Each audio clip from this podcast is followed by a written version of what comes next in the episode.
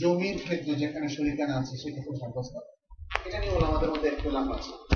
কেউ মনে করেন যে না যে কোনো সম্পত্তি, যাতে একাধিক মালিক থাকে, তিনি তার অংশ যখন ছেড়ে দেবেন, সেক্ষেত্রে এই সুফা সাব্যস্ত হবে।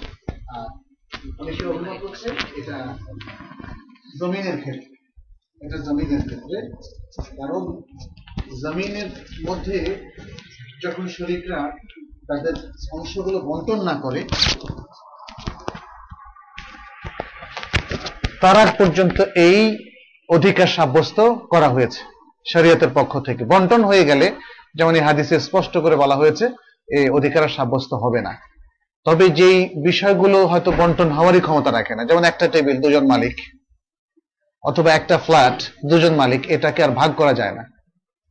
মালিকানার মধ্যে ভাগ থাকে কিন্তু ফ্ল্যাটটাকে দুভাগে ভাগ করার কোনো সুযোগ নাই, যেহেতু এখানে রান্নাঘর হয়তো একটা, মূল বেডরুম হয়তো একটা, ইত্যাদি ইত্যাদি। এখানে যে সুফার কথা বোঝানো হয়েছে হাদিসের মধ্যে, এটা মূলত জমিনের ক্ষেত্রেই অধিকাংশ আমার বক্তব্য হচ্ছে সেটাই। যদিও হাদিসে জমিন কথাটা উল্লেখ করা হয়নি, বলা হয়েছে কবা নবী সাল্লাম বিশুফ আতে ফিকুল্লে মায়ালাম ইউকসাম। যা কিছু যে কোনো প্রপার্টি বন্টিত হওয়ার আগ পর্যন্ত রাসুল সাল্লাহ সাল্লাম শরিকানা ভুক্ত ব্যক্তির জন্য তিনি সোফা সাব্যস্ত করেছেন। কিন্তু পরবর্তী কথা থেকে বোঝা যাচ্ছে এটা জমিনের ব্যাপারে। কারণ বলা হচ্ছে, ফাইদা ওয়াকাতিল হদুদ। টেবিলের মধ্যে কি এর কোনো মানে সীমা কি আছে, সীমানা আছে? নির্ধারণ করার সুযোগ নাই। মানে এমন জিনিস যেখানে মালিকানা শরিক হওয়া যায়, কিন্তু সেটাকে ভাগ করা আর যায় না। ভাগ করলে সেটার কোনো কাজে আসবে না। তাহলে বোঝা গেল যে এখানে সোফা যে রাসুল সাল্লাহ সাল্লাম সাব্যস্ত করেছেন, সেটা ওই সমস্ত জিনিসের ক্ষেত্রে, বিশেষত জমিনের ক্ষেত্রে, যেখানে ভাগ করা যায়, যেখানে সীমানা দিয়ে শরিকরা আলাদা হতে পারে। এই জন্য রাসুল সাল্লাহ সাল্লাম এখানে বলেছেন, ফাইদা ওয়াকাতিল হদুদ যখন তার সীমারেখা পড়ে যাবে, নির্ধারিত হয়ে যাবে ওয়াসুর রেফাতি তোরক এবং প্রত্যেকের রাস্তা আলাদা আলাদা হয়ে যাবে। রাস্তার মধ্যে আর কোনো শরিকানা না। এখানে দুরকম আছে। এক হলো আমরা হয়তো পাঁচজনে মিলে এক খণ্ড জমি কিনলাম, পাঁচ কাঠা, প্রত্যেকের এক কাঠা করে, অথবা দুজনে আড়াই কাঠা করে কেনা হলো। আর আরেকটাও হতে পারে যে এই পাঁচ কাঠা ভাগ হয়ে যাওয়ার পরে মাঝখানে হয়তো ছোট একটা রাস্তা আমরা ছাড়লাম, যেটার পরিমাণ হবে এক কাঠা। মাঝখানে আমরা মালিক হলাম দুই কাঠা, মাঝখানে দুই কাঠা কিন্তু আলাদা হয়ে গেল। আমাদের আছে আর এক কাঠা। এই এক কাঠার মধ্যে আমরা দুজন আবার শরিক, রাস্তার মধ্যে শরিক। তাহলে এখানে দু ধরনের শরিকই কিন্তু এখানে বোঝানোর উদ্দেশ্য। রাস্তায় শরিক এবং মূল ভূখণ্ডের মধ্যেও জমিনের মধ্যেও শরিক। এখানে হাদিসে যেটা এসছে, বলা হচ্ছে যখন মূল জমিনটার সীমাটা নির্ধারিত হয়ে যাবে যে আপনার এই অংশ, আমার এই অংশ, ব্যাস, দলিল হয়ে গেল। এরপরে অসুর রেফাতে তোরক, রাস্তাটাও আলাদা হয়ে গেল। আপনার এই রাস্তা, আমার এই রাস্তা। রাস্তার মধ্যেও কোনো শরিকানা নাই এখন, জমিনের মধ্যেও শরিকানা নাই। ফালা তখন আর এই সোফার অধিকারটা আর বর্তাবে না। তাহলে সোফার অধিকারটা বর্তাবে মূলত যদি সেখানে শরিকানা থাকে, আক্ষরিক অর্থে যদি শরিকানা থাকে। অবশ্য এটা নিয়ে আরও একটু একতলাফ আছে। যেমন রাসুল সাল্লাহ সাল্লাম থেকে আরও কয়েকটা হাদিস আছে এ সম্পর্কে। এই হাদিসগুলো হলো যেমন আল জারু আহাক্কু বে সকাবিহি জারুদ্দার আহাক্কু বিদ্দার। রাসুল সাল্লাহ সাল্লাম থেকে প্রতিবেশী সম্পর্কে অনেকগুলো হাদিস এসেছে। তার মধ্যে প্রতিবেশীর যে অংশটা আছে, এই অংশটা পাওয়ার অধিকার সবচেয়ে বেশি রাখে তার প্রতিবেশী। অন্য বাইরের লোকের চাইতে। এ কথা হাদিসে এখানে বলা হচ্ছে, জারুদ্দার আহাকুবিদ্দার তারপরে, জারুদ্দার আহাকুবে সকাবিহি আর আরেকটা হাদিস আছে, আরও ক্লিয়ার। আসহাবু সুনান আবু দাউদ তারপরে তিরমিজি ইবনু মাজা নাসা এরা বর্ণনা করেছেন হাদিস এবং হাদিসটা শুদ্ধ।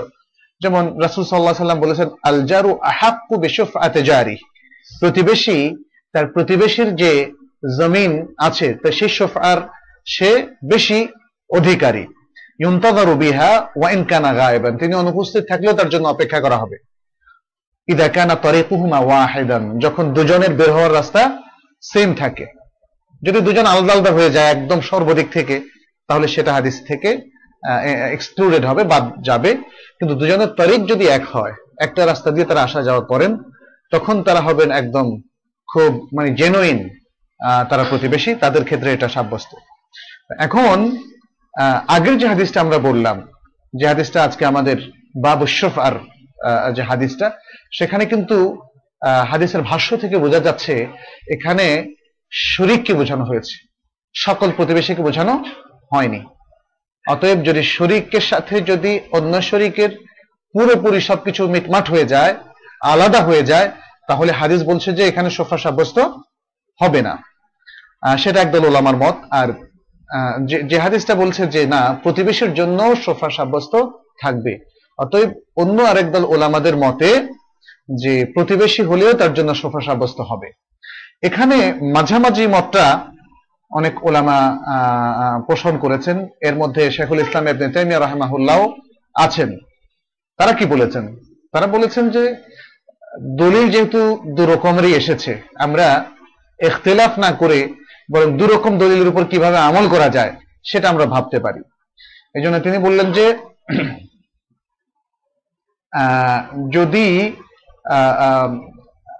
কোনো না কোনোভাবে প্রতিবেশীও আপনার এই- জায়গাগুলোর মানফাতের ক্ষেত্রে বেনিফিট নেয়ার ক্ষেত্রে যদি কোনো না কোনো ভাবে শরিক থাকেন, তাহলে প্রতিবেশীর জন্য সেটা সাব্যস্ত হবে।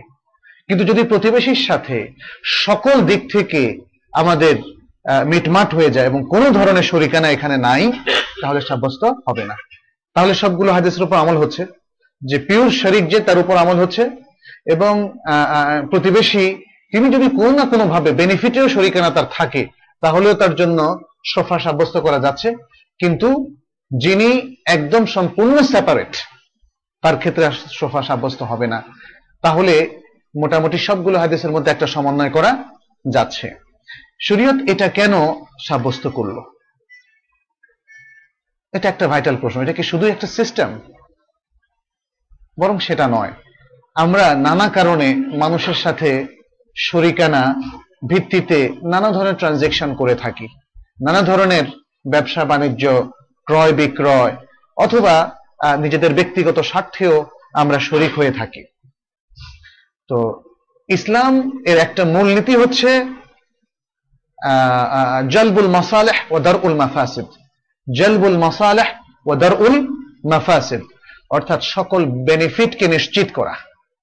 সেটা যে কোনো ইন্ডিভিজুয়ালের জন্য যে কোনো মানুষের জন্য, সমাজের জন্য কমিউনিটির জন্য, পুরুষের জন্য, নারীর জন্য, বয়স্কদের জন্য, বাচ্চাদের জন্য, সবার জন্য বেনিফিটটাকে নিশ্চিত করা এবং সেটাকে সেটাকে আনয়ন করা। সেটাকে বেনিফিটটাকে আনয়ন করা, মানুষের কল্যাণটাকে নিশ্চিত করা। আর মানুষ থেকে অমঙ্গল, অকল্যাণটাকে অকল্যাণটাকে দূরীভূত করা। এটা শরিয়াতের one of the main objective এই জন্য শরিয়াতের সকল কার্যক্রম কিন্তু এই অবজেক্টিভকে সেবা দিচ্ছে। তার মানে হচ্ছে, এই অবজেক্টিভের সাথে কন্ট্রাডিক্টরি এমন কোন প্র্যাকটিস এমন কোন ইবাদা এমন কোন মুআমালাতের বিধান কিন্তু শরিয়াতে নেই। মানুষ, মনুষ্য হিউম্যান কমিউনিটির জন্য যত কল্যাণ আছে সেটাকে স্টাবলিশ করা হচ্ছে শরিয়াতের উদ্দেশ্য। এখন দুজন শরিক যখন একসাথ হলেন স্বাভাবিকভাবেই তাদের মধ্যে একটা বন্ধুত্ব থাকার কথা, পরস্পরের প্রতি ভালোবাসা, শ্রদ্ধা থাকার কথা, একটা আস্থা থাকার কথা এবং বিশ্বাসযোগ্যতা থাকার কথা। এবং সেই বিশ্বাসযোগ্যতাকে নিশ্চিত করার জন্য শরীয়ত সোফার অধিকারটা দিয়েছে। কারণ শরীয়ত যদি বলতো, না, আমার অংশ, আমি যাকে ইচ্ছে বিক্রি করব হোয়াটস দ্য প্রবলেম যদি এরকম একটা এরকম একটা জিনিস শরিয়া সাব্যস্ত করত, তাহলে আস্থার জায়গাটা কিন্তু ভেঙে যেত। আখলাকটা কিন্তু নষ্ট হয়ে যেত। এবং মানুষের মধ্যে শত্রুতা কিন্তু বেড়ে যেত। মানুষের মধ্যে শত্রুতা অকল্যাণকর। মানুষের মধ্যে হিংসা, হানাহানি অকল্যাণকর। মানুষের মধ্যে এক অন্যের ক্ষতি করাটা অকল্যাণকর। এটা কমিউনিটির মধ্যে সততা, সম্প্রীতি এবং একে অন্যের প্রয়োজনে এগিয়ে আসার যে টেন্ডেন্সি ওটাকে ধ্বংস করে।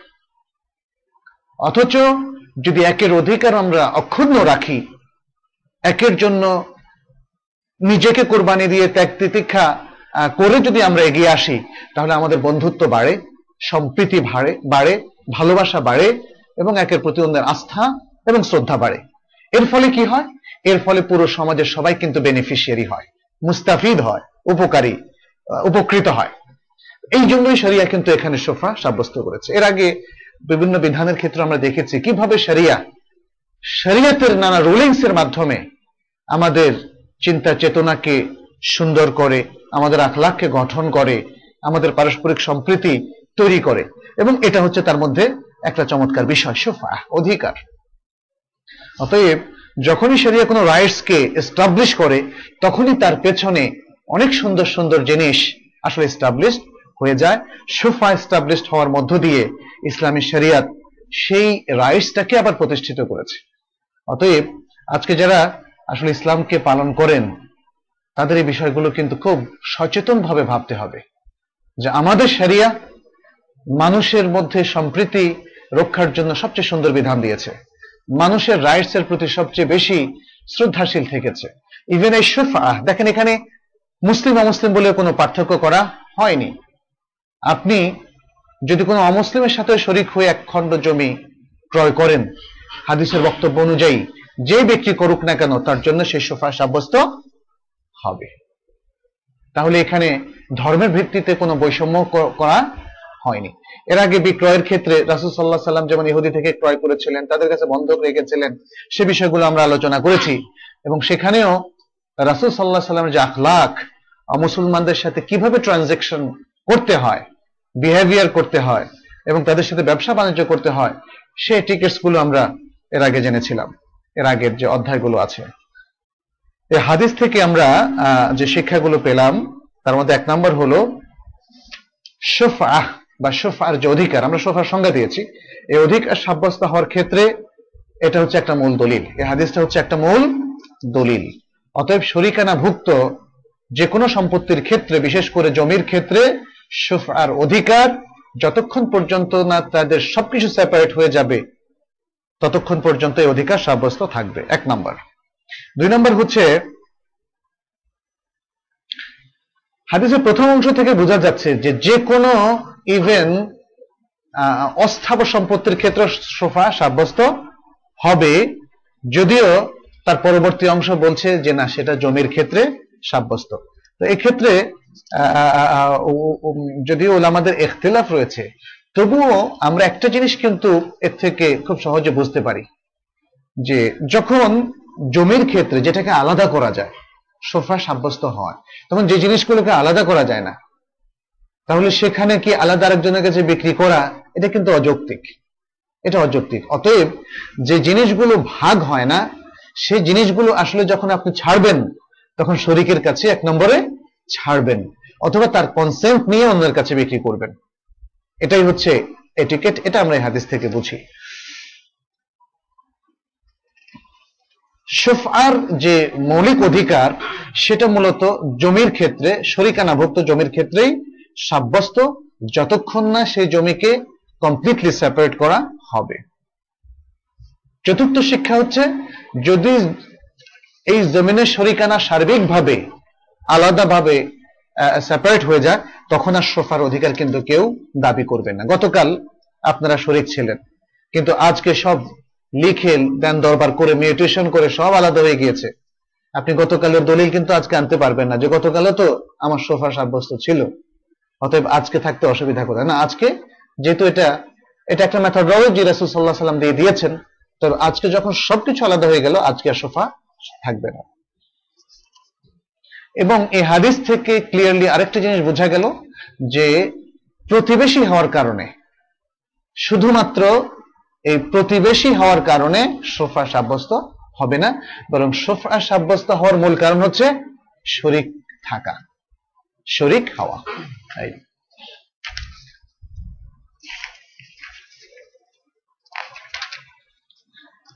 এরপরের পরিচ্ছেদ হচ্ছে বাবু আহকাম আহকামিল জোয়ার। প্রতিবেশীর বিধান। পরিচ্ছেদ প্রতিবেদের, প্রতিবেশীর বিধান। জিওয়ার মানে হচ্ছে প্রতিবেশী হওয়া অথবা কারও কাছে থাকা। জিওয়ার মানে হচ্ছে পাশাপাশি, কাছাকাছি এই অর্থেও আসে। আর সেখান থেকে এসছে জারুন। সেখান থেকে এসছে জারুন। জারুন মানে প্রতিবেশী। জারুন, এটা এক বচন না বহু বচন বলেন তো দেখি। যে এক বচন বহু বচনটা কি জিরান জারুন জিরান জিরান হচ্ছে বহুবচন যাই হোক আমরা বলেছিলাম যে মাঝে মাঝে কিন্তু আরবি যেহেতু আপনারা পড়ছেন একটু জিজ্ঞেস করা হবে আর কি এই এখানের যে হাদিসটা সেটি আবু হুরায়রা রাদিয়াল্লাহু তাআলা আনহু থেকে বর্ণিত হয়েছে আন আবি হুরায়রা রাদিয়াল্লাহু আনহু আন্না রাসূলুল্লাহ সাল্লাল্লাহু আলাইহি সাল্লাম قال لا يمنعن جار جاره أن يغرز خشبة خشبة في جداره ছোট ছোট হাদিস কিন্তু খুব চমৎকার সব হাদিস آه ثم يقول أبو هريرة ما لي أراكم عنها معرضين والله لأرمين بها بين أكتافكم রাওয়াহ বুখারী ও মুসলিম বুখারী মুসলিমের হাদিস আবু হুরায়রা রাদিয়াল্লাহু তাআলা আনহু থেকে বর্ণিত তিনি বলছেন যে রাসূলুল্লাহ সাল্লাল্লাহু আলাইহি সাল্লাম বলেছেন কোন প্রতিবেশী যেন অবশ্য অবশ্যই তার প্রতিবেশীকে নিষেধ না করে, বিরত না রাখে, তার দেয়ালের উপর কোন কাঠ স্থাপন করা থেকে। অর্থাৎ আপনার প্রতিবেশী আপনার দেয়ালের উপর তার একটা, আরেকটা দেয়াল চাপিয়ে দেওয়া দরকার। একটু ভর দেওয়া দরকার, যে কোনো কারণে হয়তো তার ঘরটা নলে পড়ে যাবে। অথবা একটু মজবুত হবে, অথবা তার একটু উপকার হয়, তার হাজাত আছে। তার হাজাত আছে, এমত অবস্থায় সে চাচ্ছে আপনার এই দেয়ালের মধ্যে দিয়ে একটা কিছু ঢুকিয়ে দিলে সে আরেকটা পাটাতন হয়তো তৈরি করতে পারে, বা ইত্যাদি যে কোনো কিছু তার স্থাপনার ক্ষেত্রে। রাসুল সাল্লাহ সাল্লাম বলছেন যে প্রতিবেশী যেন তার প্রতিবেশীকে এটা করতে নিষেধ না করে। এরপর আবু হরাহ যেহেতু রাসুল সাল্লাহ সাল্লাম এভাবে কঠিন ভাবে নিষেধ করেছেন। আপনি দেখেছেন শব্দটা হচ্ছে লায়াম না আন্না লায়াম না আন্না আপনারা তো সরফ পড়েছেন না কেউ কেউ? লায়াম না আন্না দেখেন, সরফ কিন্তু দরকার ভাই। হাদিস, দেখেন, যারা বাংলা তর্জমা পড়ে মানুষকে সংশোধন করতে যান, তারা কিন্তু ভয়ঙ্কর একটা সমস্যার মধ্যে আছেন। কারণ বাংলা তর্জমা অনেক ক্ষেত্রে বাজারে যে তর্জমাগুলো পাওয়া যায় অনেকগুলো তর্জমা সঠিক না। মুতারজেম, অনুবাদক যেভাবে হাদিসটাকে বুঝেছেন, সেভাবে চালিয়ে দিচ্ছেন। এটা ঘটে অনেক সময়। অনেক সময় তাদের তর্জমা ভালো। আর আমরা কি মনে করি? হাদিসটাকে বাংলায় পড়ি, আর বলি রাসুল সাল্লাহ সাল্লাম বলেছেন। রাসুল সাল্লাহ সাল্লাম কি বাংলায় বলছে নাকি? সুতরাং বাংলায় পড়ে রাসুল সাল্লাহ সাল্লামের দিকে কথা নিষ্পত করা, এটা কিন্তু একটা রিস্কি বিষয়। মনে রাখবেন। মনে রাখবেন, এটা খুব রিস্কি বিষয়। যারা কোরআন এবং হাদিস থেকে কোট করতে চান, তাদেরকে অবশ্যই আরবি বুঝতে জানতে হবে, শিখতে হবে আরবি। সরাসরি আরবি না বুঝলে আপনার কিন্তু ভুল হয়ে যাওয়ার সম্ভাবনা অনেক বেশি। এটা অনেক ক্ষেত্রে আমি দেখেছি। বিভিন্ন বই থেকে আমাকে অনেকে জিজ্ঞেস করে, দেখলাম যে তর্জমা ভুল তর্জমা ভুল। এখন আপনি রাসুল সাল্লাহ সাল্লাম বলে চালিয়ে দিচ্ছেন, অথচ রাসুল সাল্লাহ সাল্লাম তো সেটা বলেননি, সেটা বুঝাননি। এখানে আমাদের আমানতদারির প্রশ্ন এসে যায়। এখানে মুসলমানদের জীবনে সবচেয়ে বড় খেয়ানত হয়ে যায়। আপনি আল্লাহ এবং রাসুল সাল্লাহ সাল্লামের উপরে এমন কিছু আরোপ করলেন যেটা তারা বলেননি, যা থেকে তারা মুক্ত। অতএব আরবি জানতে হবে। যাই হোক লায়াম না আন্না। এটা কিন্তু নাহির সিগা, নাহি। কিন্তু নাহি, যার মধ্যে আবার তাকিদও আছে। তাকিদ আছে। নাহি যদি এমনি হয় নিষেধ সূচক তাহলে তো একটা নিষেধ। নিষেধ এটা একটা স্ট্রং এক্সপ্রেশন আরবিতে, এটা করো না। এটা তাদের করা উচিত না। তাদের যাওয়া উচিত না। এই যে শরীয়ত যখন এটা বলে, তখন কিন্তু এটা নিষেধাজ্ঞা বোঝানো হয়। একদম নিষেধাজ্ঞা। আর নাহিউ ইউফিদ তাহরিম। শরীয়তের নিষেধাজ্ঞা, এটা যদি সরাসরি নিষেধাজ্ঞা হয়, তাহলে এটার দ্বারা হারাম সাব্যস্ত হয়ে যায়। তবে নিষেধাজ্ঞা দ্বারা কখনো কখনো কারাহাত সাব্যস্ত হয়। কখনো কখনো গায়রে আউলা অনুত্তম সাব্যস্ত হয়। সেটা পুরো বিষয়গুলো দেখার পরে এবং অন্য হাদিসের সাথে কম্পেয়ার করার পরে। বিশেষ করে হাদিস বা কোরআনের মধ্যে নাহির পরে এমন কোন ইন্ডিকেশন থাকে যার দ্বারা বোঝা যাচ্ছে এই নাহি নিষিদ্ধ করার অর্থে ব্যবহৃত হয়নি। অথবা যখন নিষেধ করা হয়, তখন যখন নির্দেশ দেওয়া হয়, তখন স্বাভাবিক নির্দেশ দ্বারা ওয়াজিব এবং ফরজ সাব্যস্ত হয়। কিন্তু আগে পরে এমন কিছু আছে সাফিক্স বা প্রিফিক্স থাকে, যার দ্বারা বোঝা যাচ্ছে যে এই নির্দেশ দ্বারা ওয়াজিব সাব্যস্ত হয়নি। যেমন ওয়াইদা হালালতুম ফাস্তাদু। যখন তোমরা এহরাম থেকে হালাল হয়ে যাবে, তখন স্বীকার করবে বা স্বীকার করো। এসছে এভাবে স্বীকার করো, কিন্তু স্বীকার করো, করা কেউ ওয়াজিব? তাহলে তো মুশকিল। এরকম নিষিদ্ধের ক্ষেত্রেও এই জিনিসগুলো আছে। যাই হোক এখানে বুঝতে হবে যে এখানে খুব তাকিদের সাথে বলা হয়েছে, প্রতিবেশী যেন তার প্রতিবেশীকে নিষেধ না করে। তাকে বারণ না করে যেন সে তার নিজের দেয়ালের উপর কোনো কাঠ রাখতে পারে, রাখা থেকে যেন সে বারণ না করে। এই। আর হাদিসটা যেহেতু এভাবে এসছে, আবু হরাইরা কিন্তু সেটাই বুঝেছেন। আবু হরাইরা আনহু সেভাবে বুঝেছেন যখন তিনি দেখতেন যে কোন সাহাবি বলছে, বাবা, তুমি আমার এখানে রাখো না। মানে এই টাইপের কোনো কথা আর কি। বা ভাই প্লিজ রাখেন না, এরকম। তখন তিনি কি বলছেন? মালি আরাকুম আনহামরে দিন আরে, তোমাদেরকে দেখছি যে তোমরা এই কথাটা মানছো না। রাসুল সাল্লাহ সাল্লামের ইনস্ট্রাকশন মানা থেকে তোমরা বিরত। উনি কিন্তু একটু তৌবিক অর্থাৎ একটু ভৎসনা করে বলছেন, কি ব্যাপার তোমরা? রাসুল সাল্লাহ সাল্লামের এই নিষেধাজ্ঞা তোমরা মান্য করছ না? ওয়াল্লাহি, লা আরমিয়ান্না বিহা। সুবহানাল্লাহ। কীভাবে কঠিন কথা বলছে দেখেন বিহা আল্লাহর কসম, আমি এই কাঠ তোমাদের ঘাড়ে নিক্ষেপ করব। তো এখানে বেশ কয়েকটা জিনিস আমরা বুঝি। প্রথম হচ্ছে, রাসুল সাল্লাহ সাল্লাম যে নির্দেশ দিয়েছেন এখানে, যে নিষেধাজ্ঞা আরোপ করেছেন, এটা কি হারাম সাব্যস্ত হয় কিনা এটা একটা বিষয়? তবে তিনি প্রতিবেশীর অধিকারকে যে গুরুত্ব দিয়েছেন, সেটা কিন্তু এখানে স্পষ্ট। এবং প্রতিবেশীর সাথে রিলেটেড আর অনেকগুলো হাদিস আছে যেখানে রাসুল্লাহ সাল্লাহ আলাইসাল্লাম প্রতিবেশীর জন্য যেমন সাব্যস্ত করেছেন সাব্যস্ত করেছেন যে ওই ব্যক্তি আল্লাহর কসম ইমানদার নয়। ওল্লাহি লা ইউমিনু মান লা ইয়ামানু জারুহু ইকাহু যে যার প্রতিবেশী তার অপতৎপরতা বা খারাপ কাজ থেকে, তার খারাপি থেকে মুক্ত নয়। যার প্রতিবেশী তার খারাপি থেকে, তার খারাপ কাজ থেকে অথবা কষ্ট দেওয়ার থেকে মুক্ত নয়, তাহলে সে ইমানদার নয়। তারপরে এরপরে দেখেছেন যে আরেকটা হাদিসে একজন সাহাবে বলছেন যে রাসুল সাল্লাহ সাল্লাম তাদেরকে প্রতিবেশী সম্পর্কে এত ওসিয়ত করছেন মনে হচ্ছিল যে প্রতিবেশীকে তিনি ওয়ারেস বানিয়ে দেবেন। প্রতিবেশীর গুরুত্ব আসলে যে কি বিশাল গুরুত্ব, এটা আমরাও কিন্তু এখন বুঝি। একটা সুন্দর কমিউনিটি আমরা কি শান্তিতে থাকি। বিভিন্ন বাড়িওয়ালারাও দেখলাম যে তারাও খুব চিন্তা করে, ভালো একজন লোক যদি তার বাসায় ভাড়া দেওয়া যায়, কারণ খারাপ লোককে ভাড়া দিলে যে কি ধরনের পরিণতি। আমি নিজেও দেখেছি উত্তরে অনেক জায়গায়। সেখানে মামলা, মোকদ্দমা, পুলিশ পর্যন্ত যায়, এরকম ভয়ঙ্কর অবস্থা। আর প্রতিবেশী যদি ভালো হয়, তাহলে ছেলে সন্তানরাও ভালো থাকে। আর যেমন আমরা যে টাইপের প্রতিবেশী প্রত্যাশা করি, সেখানে একটু দিনদারির পরিবেশ যেন থাকে, সবাই যেন নামাজমুখী হয়, ইত্যাদি ইত্যাদি। এরকম প্রতিবেশী যদি হয়, তাহলে ছেলে মেয়েদের জন্য কোনো চিন্তা নাই। আর যদি খারাপ প্রতিবেশী পড়ে আলট্রা মডার্ন নামাজ নাই ডিস্কো ড্যান্স ইত্যাদি এসে নিয়ে থাকে, তাহলে কিন্তু ওই ওই প্রতিবেশী থেকে হয় আপনাকে বিদায় নিতে হবে অথবা তাকে বিদায় নিতে হবে। তাহলে ওখানে জীবনযাপন করা অনেক কঠিন বিষয়। এই জন্যই রাসুল সাল্লাহ সাল্লাম প্রতিবেশীর ব্যাপারে এত গুরুত্ব দিয়েছেন। কারণ প্রতিবেশী এর মাধ্যমে আমরা উপকৃত হই অথবা তার মাধ্যমে আমরা ক্ষতিগ্রস্ত হই। তো যাই হোক, এই হাদিসের মধ্যে রাসুল সাল্লাম নিষেধ করেছেন প্রতিবেশীর কোনো ক্ষতি করতে।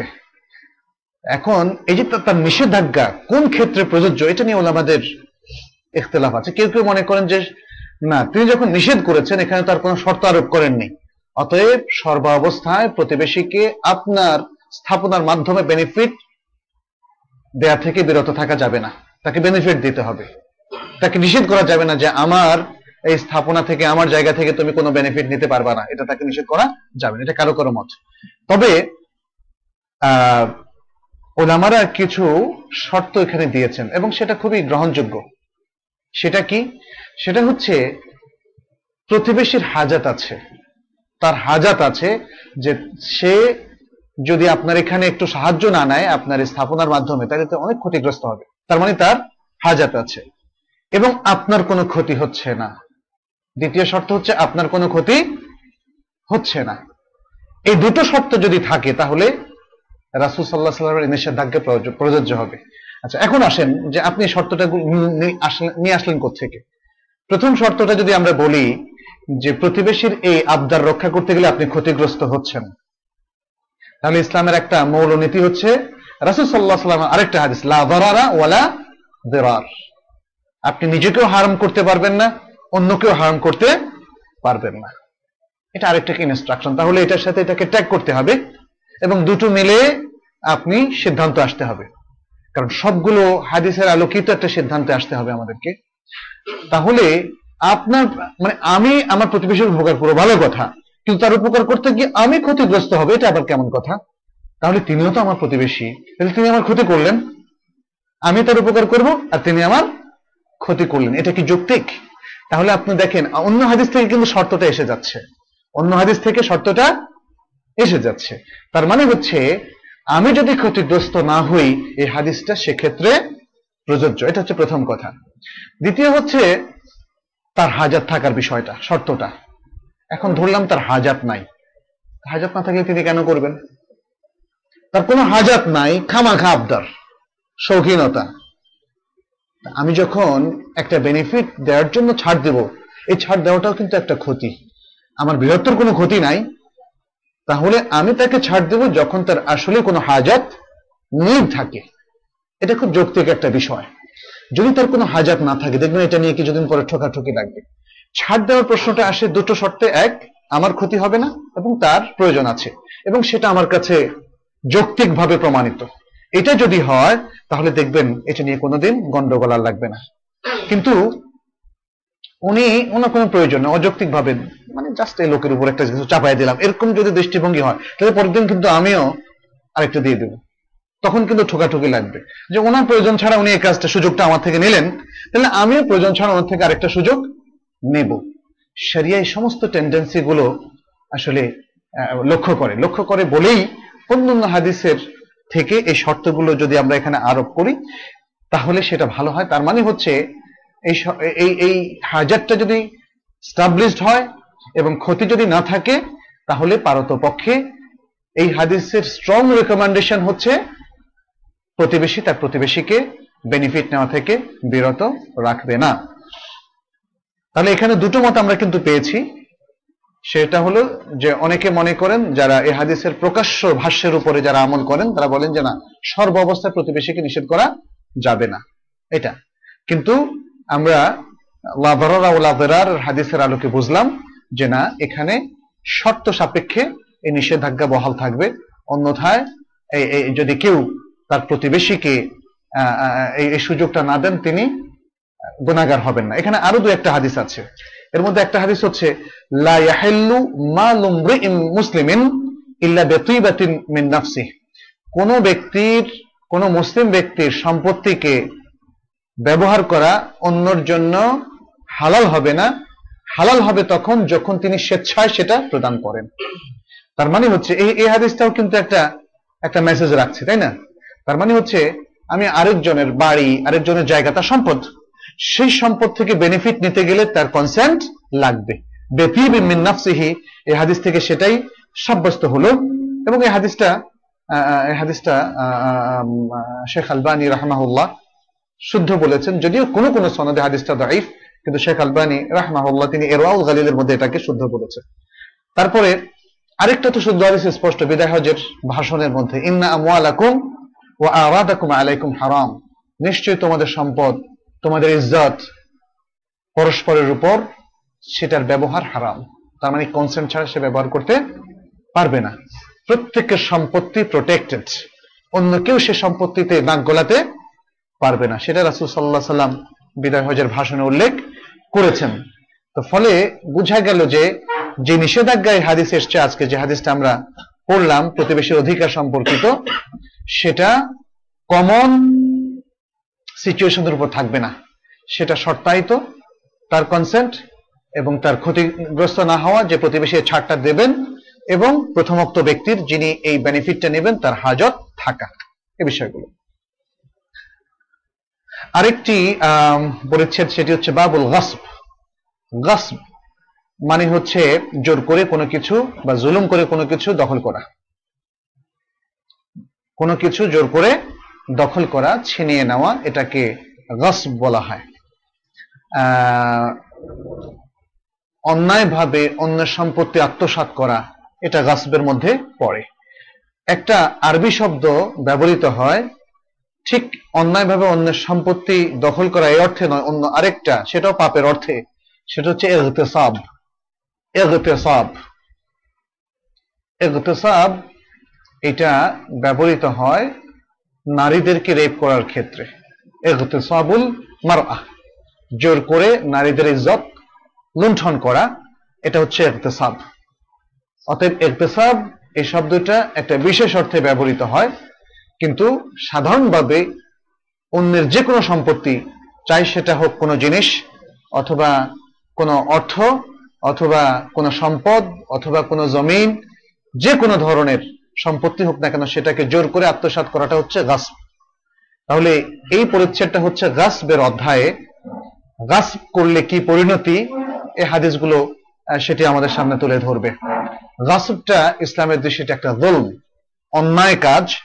এবং অত্যন্ত গর্হিত একটা কাজ ইসলাম সেগুলো থেকে নিষেধ করে এবং সেগুলোর পরকালীন শাস্তি কি ভয়ঙ্কর সেটিও তুলে ধরে সে বিষয়টা আজকে আমাদের এই হাদিসের মাধ্যমে স্পষ্ট হবে আন আয়েশা রাদিয়াল্লাহু আনহা أن رسول الله صلى الله عليه وسلم قال من ظلم قيد شبر من الأرض طوقه من سبع أراضين من ظلم قيد شبر মিনাল আরদি তুওয়াকাহু মিন সাব'i আরাদিন, রাওয়াহুল বুখারী ওয়া মুসলিম। আয়েশা রাদিয়াল্লাহু তাআলা আনহা থেকে বর্ণিত, তিনি বলেন যে রাসূলুল্লাহ الله عليه وسلم বলেছেন যে ব্যক্তি এক বিঘত পরিমাণ জুলুম করে, অর্থাৎ এক বিঘত পরিমাণ সম্পত্তিও জুলুম করে আত্মসাত করে। গলামা মানে হচ্ছে জুলুম করে, টিবা মানে হচ্ছে পরিমাণ। শিবরিন মানে হচ্ছে এক বিঘত শিবরিন মানে হচ্ছে এক বিঘত মিনাল আরদি জমিন। জমিন বলতে যে সারফেসটা আমরা বোঝাচ্ছি বা দেখি সেটি। তো ওয়েকাহু এই জমিনটা যা সে আত্মসাৎ করে, সেটা তার গলায় বেড়ি করে পরিয়ে দেওয়া হবে। মিন সাবে আর দিন সাতটা ভাগে, সাতটা জমিনে বিভক্ত করে, লম্বা করে এটাকে পেঁচিয়ে তার গলায় পরিয়ে দেওয়া হবে। এই হাদিসটা কিন্তু অনেকগুলো মেসেজ আমাদের সামনে রাখছে। এক, আত্মসাৎ করা ভয়ঙ্কর ভয়ঙ্কর পাপ। কারণ এই যে শাস্তি, শাস্তিটা অনেকে আমরা এইভাবে পড়ি। আমরা থিওরিগুলো পড়ি। অনেক সময় এই যে হাদিসগুলো পড়ি আমরা কিন্তু শিওরে উঠি না। কারণ মেসেজগুলো মনে হয় যেন আমরা খুব হৃদয়ঙ্গম করি না। প্র্যাকটিক্যালি হৃদয়ঙ্গম করি না। এই সমস্যার কারণে থিওরি পড়ে আমরা অনেক সময় চমকে উঠি না বা আমাদের মধ্যে হৃদকম্প তৈরি হয় না, ভয় ভীতি সঞ্চার হয় না। সেটা সঞ্চার হওয়া উচিত। সাহাবারা এই মেসেজগুলো আসলে ভিজুয়ালাইজ করার চেষ্টা করতেন, দেখার চেষ্টা করতেন, তাদের চোখের সামনে ভেসে উঠত। তারা শিউরে উঠতেন, ফলে তারা মনে মনে প্রতিজ্ঞা করতেন, এই অন্যায় কাজগুলো তারা জীবনে করবেন না। এবং সেই জন্য আপনি দেখেন, সাহাবাদের জীবনে আমরা এক সাহাবা আরেক সাহাবের জমি দখল করেছেন, ঘটেছে কখনো? অথবা অন্য কোনো মুসলমানের? এগুলো কখনো ঘটেনি। তাদের মধ্যে একটা চমৎকার সম্প্রীতি আমরা লক্ষ্য করি। যাই হোক, কিন্তু আজকে দেখেন, আমাদের মধ্যে এই জিনিসটা কত ভয়ঙ্কর। এই ঢাকা শহরের মধ্যে, প্রতিবেশীদের মধ্যে সব জায়গাতেই লেগেই আছে। জমি নিয়ে মানে সমস্যা লেগেই আছে। গ্রামে আরও বেশি, গ্রামে আরও বেশি। হাদিস আমাদের সামনে এই মেসেজটা রাখছে যে সামান্য সম্পত্তিরও কঠিন শাস্তি হবে। সামান্য এক বিঘত সম্পত্তি কিন্তু কয়েক ইঞ্চি। কয় ইঞ্চি, ছয় ইঞ্চি হবে? এক বিঘতে ছয় ইঞ্চি হবে মনে আট ইঞ্চি না? যাই হোক, যাদের বিগত ছোট তাদের ছয় ইঞ্চি হতে পারে। এই সম্পত্তিও তাকে লম্বা করে, সাত ভাগ করে, সাতটা জমিন করে তার গলায় পরিয়ে দেওয়া হবে। তাকে পেঁচিয়ে দেওয়া হবে তার গলা এবং তার ইয়েতে। বলা হয় যে, তার গলাকে মোটা করে ফেলা হবে এবং লম্বা করে ফেলা হবে। তার গলাকে ভীষণ মোটা করে হবে। মোটা করা হবে লম্বা করে হবে যাতে এই জমিনটা পেঁচানো যায়। তার মানে হচ্ছে সামান্যতম জমিন কেউ যদি আত্মসাত করেন, তার হিসাব তাকে দিতে হবে। আল্লাহ একবার যদি প্র্যাকটিক্যালি কেউ এটা দেখতো, তাহলে আমার মনে হয়, বলতো যে, ভাই, আমারটা নেন। আমার আমি নিব না। তাই না? এটা, এটাই বলতো মানুষ। কিন্তু আজকে আমাদের টেন্ডেন্সি হয়ে গেছে উল্টা, আর অথবা এই মেসেজগুলোতে আমাদের বিশ্বাস, আস্থা নাই। যদিও সেটা বোখারি মুসলিমের হাদিস। এই মেসেজগুলোতে আস্থা নাই। আজকে যারা এই হাদিসগুলো পড়েন, তারা কি আমল করেন? যারা হয়তো ইতিমধ্যে কারও জমিন আত্মসাৎ করে ফেলেছেন মানে এখনও তো তাদের সময় আছে। এই পৃথিবীতে যতক্ষণ পর্যন্ত তারা বেঁচে থাকেন, তাদের সময় আছে এই কঠিন বিপদ থেকে নিজেদেরকে উদ্ধার করার। কিন্তু এই সুযোগটা তারা নিচ্ছেন না। এই থিওরি গুলো তারা জানেন, কিন্তু বিশ্বাস করেন না অথবা আমল করেন না। আজকে মুসলমানদের আসলে সবচেয়ে বড় দুর্গতি হচ্ছে তারা থিওরি গুলোকে আমলে রূপান্তরিত করে না। অথচ আমাদের ফার্স্ট জেনারেশন সাহাবাই কেরাম রেদওয়ানুল্লাহ আলহিম আজমাইন, তাদের মেথোডলজি ছিল তারা তাদের জ্ঞানকে আমলে রূপান্তরিত করতেন। তারা তাদের এলএমকে আমলে কনভার্ট করতেন। আমলে কনভার্ট করাটা হচ্ছে আমাদের মুসলমানদের থিওরি মুসলমানদের আসলে মেথড সেই মেথড থেকে আমরা চলে এসেছি। আসলে এটা এটা এটা হয়েছে দীর্ঘদিনের গ্যাপের কারণে। আমরা আমাদের বয়োজ্যেষ্ঠদের দেখেছি, হাদিস বলেন কিন্তু মানেন না। হ্যাঁ ওয়াজ করেন কিন্তু আমলে নাই। হয়তো ঘরে দেখেছি অনেক কথা বলতেন, এই তোমরা তাহাজুদ পড়ার চেষ্টা করবা, আমল করা ভালো, কিন্তু তাহাজুদ পড়তে তাদেরকে দেখি না। ফলে আমরা জানি যে তাহাজুদ পড়াটা বিশাল একটা বড় আমল, কিন্তু প্র্যাকটিসে নাই। আমরা জানি যে দান খরাত, সাদাকা করা খুব বড় আমল, কিন্তু প্র্যাকটিসে নাই। আমরা জানি যে ভালো আখলাকের অধিকারী হওয়া, সুন্দর আচরণ করা অত্যন্ত ভালো কাজ, কিন্তু আমলে আমলে নাই।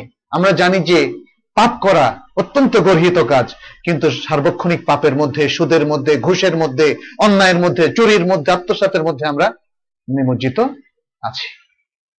আর এই দীর্ঘ অভ্যস্ততার কারণে নেফাকই হয়ে গিয়েছে আমাদের ট্র্যাডিশন আমলি নেফাক এবং অনেক ক্ষেত্রে আকিদাগত নেফাক হয়ে গিয়েছে আমাদের ট্র্যাডিশন যে ট্র্যাডিশনের মধ্যে আমরা অভ্যস্ত হয়ে গিয়েছি।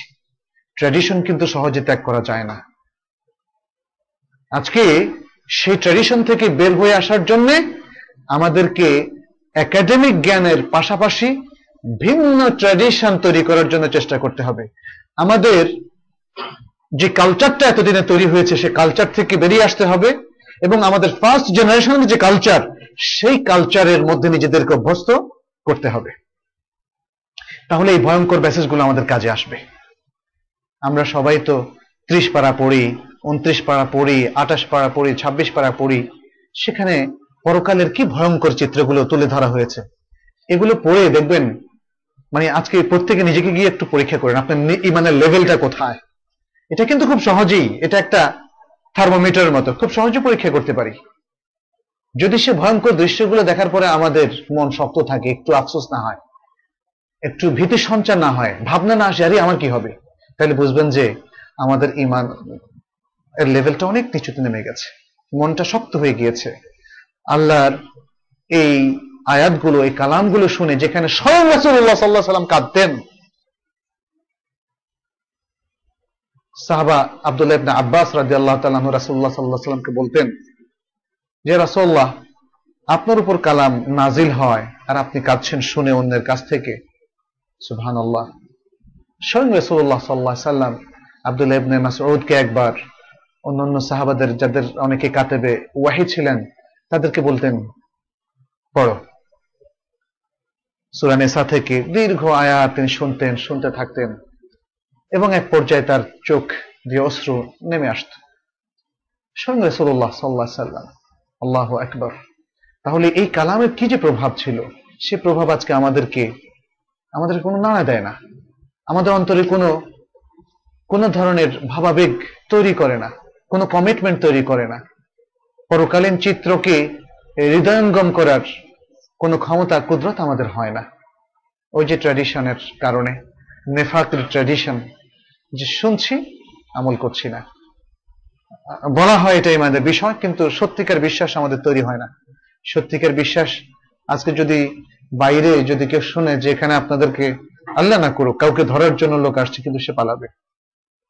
কেউ তাকে বাধা দিয়ে রাখতে পারবে না, পালাবে। কারণ তাকে নিজেকে প্রোটেক্ট করতে হবে, অর্থাৎ, অথবা একটা বিপদ আপনাকে আপনার জন্য অপেক্ষা করছে, আপনি জানতে পারলেন প্রিভিয়াসলি তাহলে কিন্তু আপনি সে বিপদ থেকে নিজেকে প্রোটেক্ট করার যাবতীয় ব্যবস্থা করবেন।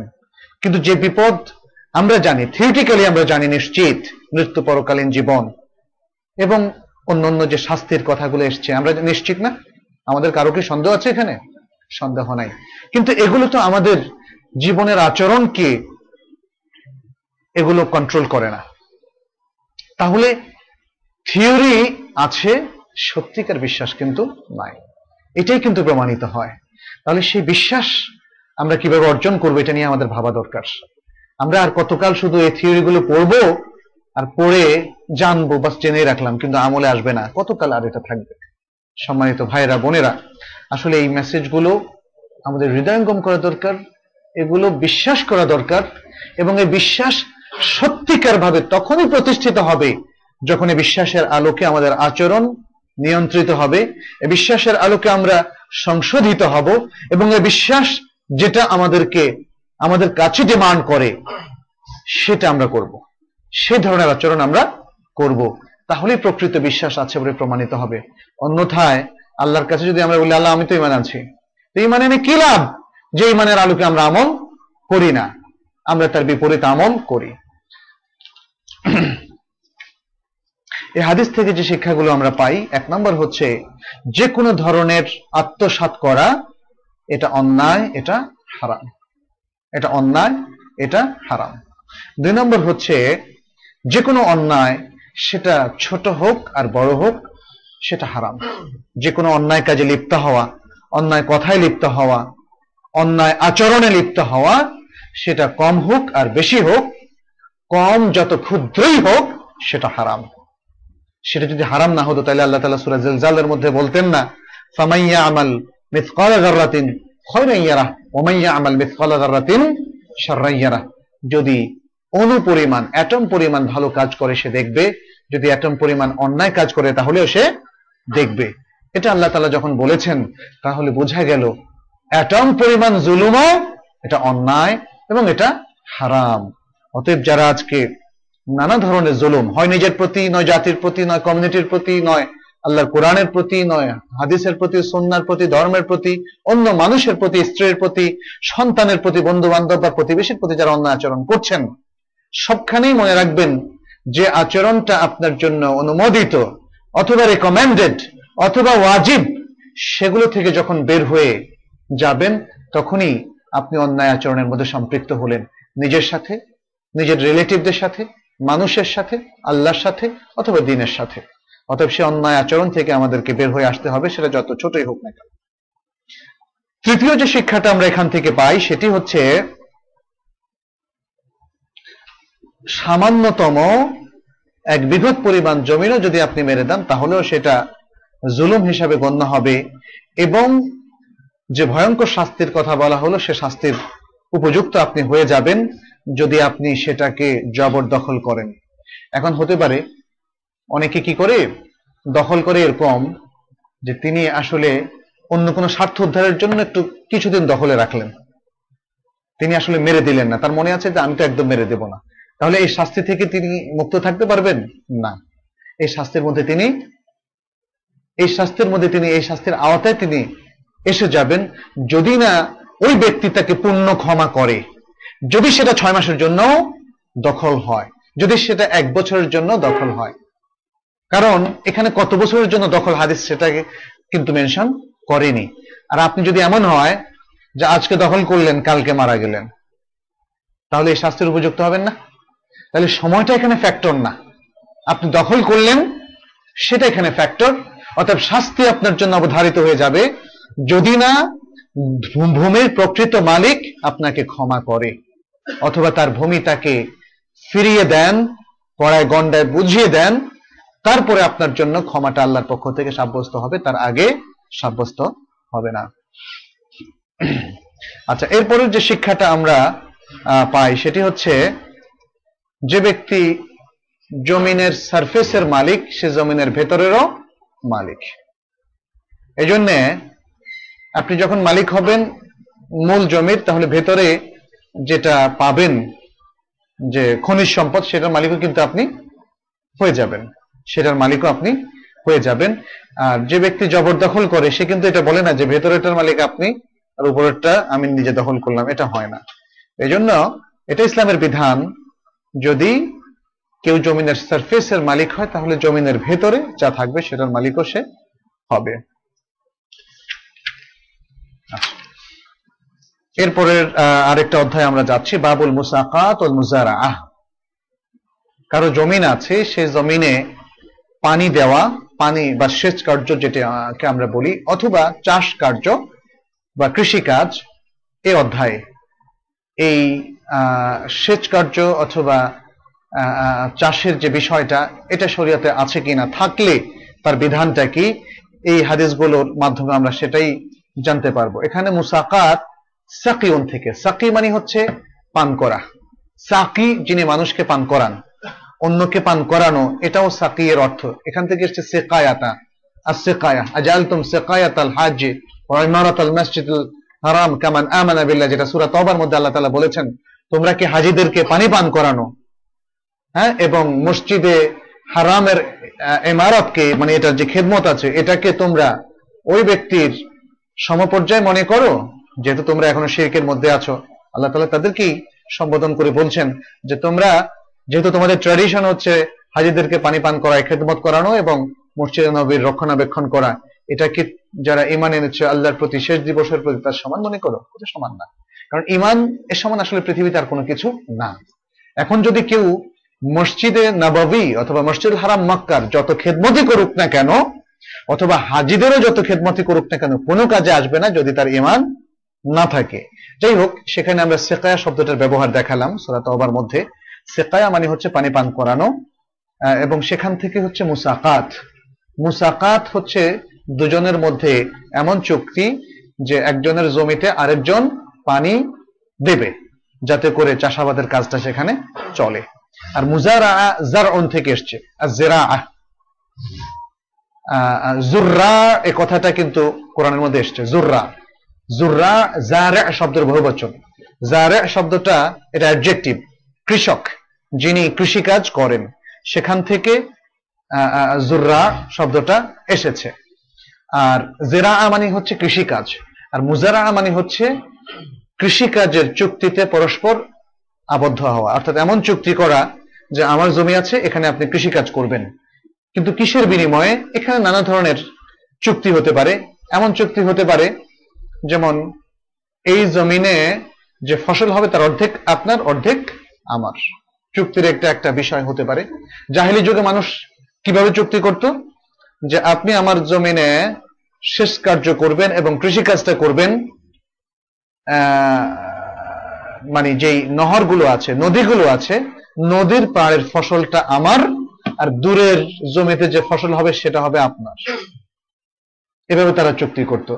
পরবর্তীতে হাদিস অবশ্য আসবে যে চুক্তিটা অসম চুক্তি, বৈষম্যমূলক চুক্তি, কারণ চুক্তি হবে সমান। যাই আসে, তার অর্ধেক আপনার অর্ধেক আমার, এটা হতে হবে। কিন্তু আপনি বেছে বেছে নদীর তীরের গুলোতে সেচ কার্য সহজ ফসল হবে ভালো, নদীর তীরে বৃষ্টিও হয় বেশি, ইত্যাদি ইত্যাদি। ফলে ফসল হবে সেখানে উন্নত মানের, সেগুলো হবে আপনার জমিনের মালিকের। আর যিনি চাষ করবে এত কষ্ট করে, তাকে দেবেন আপনি দূরের জমি যেখানে ফসল ভালো হবে না, অথবা ফসল আদৌ হবে না। এই ধরনের চুক্তি, বৈষম্যমূলক চুক্তি, সেটা আসলে সাপোর্টেড না।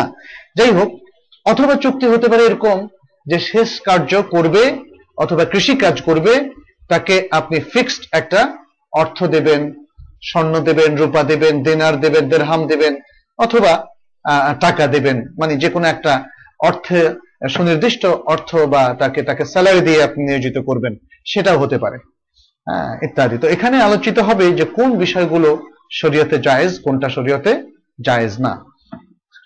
عن عبد الله بن عمر رضي الله عنهما أن النبي صلى الله عليه وسلم عامل أهل خيبر على شطر ما يخرج منها من ثمر أو زرع رواه البخاري ومسلم عبد الله بن عمر رضي الله تعالى عنهما থেকে বর্ণিত যে নবী সাল্লাল্লাহু আলাইহি সাল্লাম খয়বরের অধিবাসী যারা ছিলেন তাদের সাথে একটা চুক্তি তিনি করলেন কাজের চুক্তি শ্রমের চুক্তি শ্রম চুক্তি সম্পাদন করলেন, সেটা কি যে খয়বরের জমি থেকে যে ফল এবং ফসল উৎপাদিত হবে, তার অর্ধেক তারা ভোগ করবে এবং বাকি অর্ধেক নবী সাল্লাহ সাল্লামকে তারা দেবে। খয়বরে কি হয়েছিল? আপনারা জানেন যে সপ্তম হিজরি সালে রাসুল সাল্লাহ সাল্লাম খয়বরের ইহুদিদের সাথে যুদ্ধ করেছিলেন। সেখানে যুদ্ধের পর ইহুদিরা পরাজিত হয় যেটাকে খয়বরের যুদ্ধ আমরা বলি, গাজওয়াতে খয়বর। এবং খয়বর মুসলমানদের করতলগত হয়। খয়বর মদিনা থেকে প্রায় দুশো প্লাস কিলোমিটার দূরে। মদিনা থেকে আমরা গিয়েছিলাম খয়বরে এবং সেই যে কাব সেই যে যে সফিয়ার যিনি বাবা ছিলেন হুয়াইবিন আখতাব, তাদের যে স্থাপনাগুলো সেখানে ছিল, সেগুলো এখনও আছে। তবে সেকেন্ডবার আমরা যখন গেলাম, আমি প্রথমবার গিয়েছিলাম, সম্ভবত এইটটি নাইনে এইটটি নাইনে দ্বিতীয়বার অনেক বছর পরে গেলাম, তখন দেখলাম অনেকগুলো ধসে পড়েছে।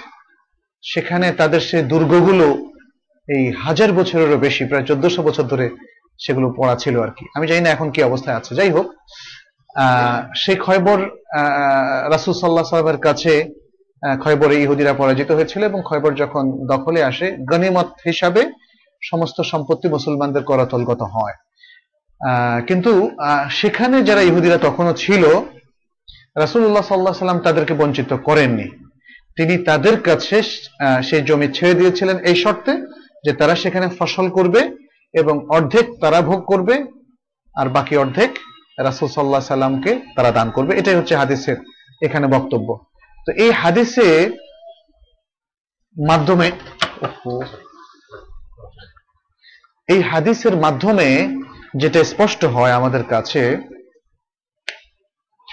সেটা হচ্ছে এখানে দুটো জিনিস আমরা বলেছি, সেচ কার্য এবং কৃষি কার্য।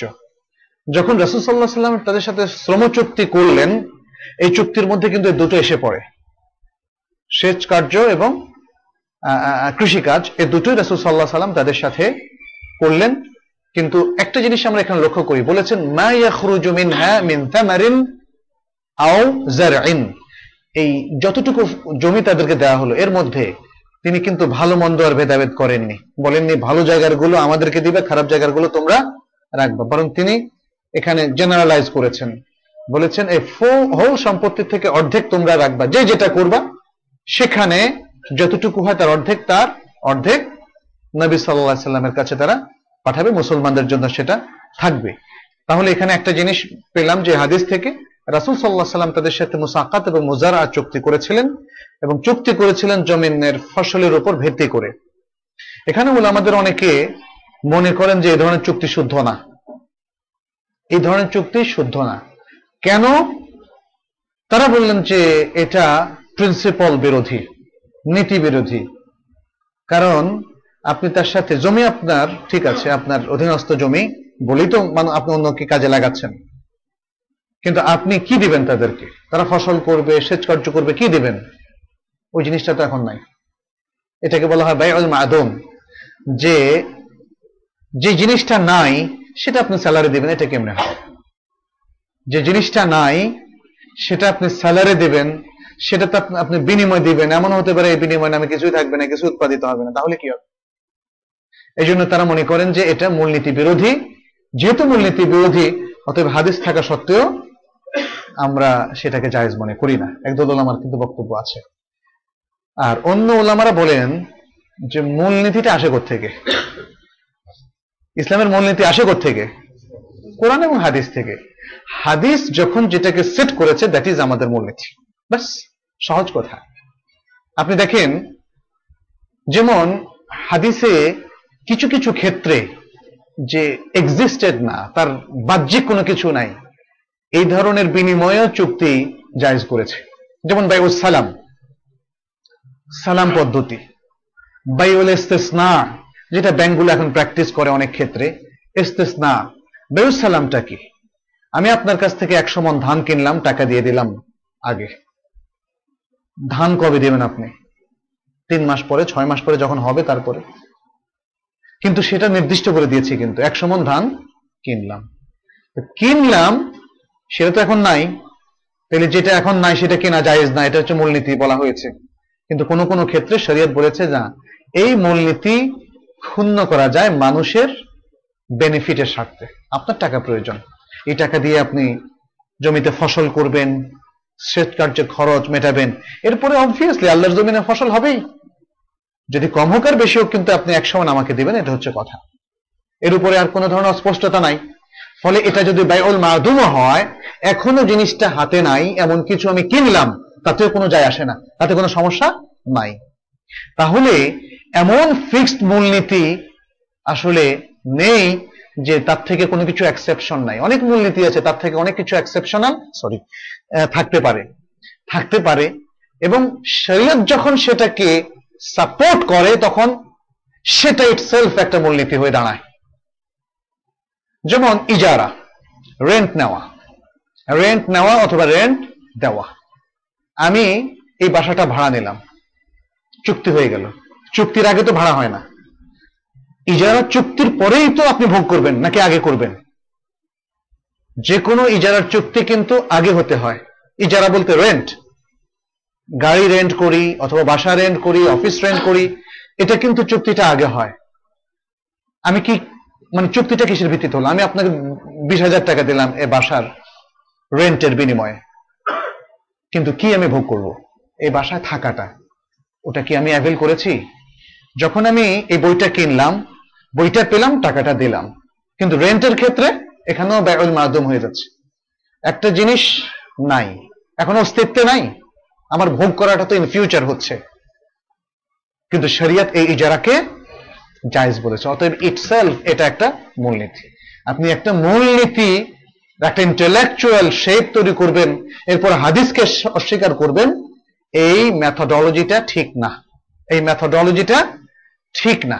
হাদিস যখনই আমাদেরকে কোনো মেথড দিয়েছে, কোনো প্রিন্সিপাল দিয়েছে, এটা আপনার ইন্টেলেক্টে আপনার বুদ্ধি বিবেচনায়, যতই এটা একটা মূলনীতি মানে এর বিপরীত হয়।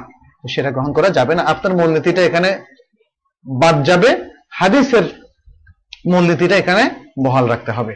এবং সেটার কিন্তু যুক্তিগ্রাহ্যতা আমরা দেখি। রেন্টের বিষয়টা কিন্তু সবার কাছে গ্রহণযোগ্য।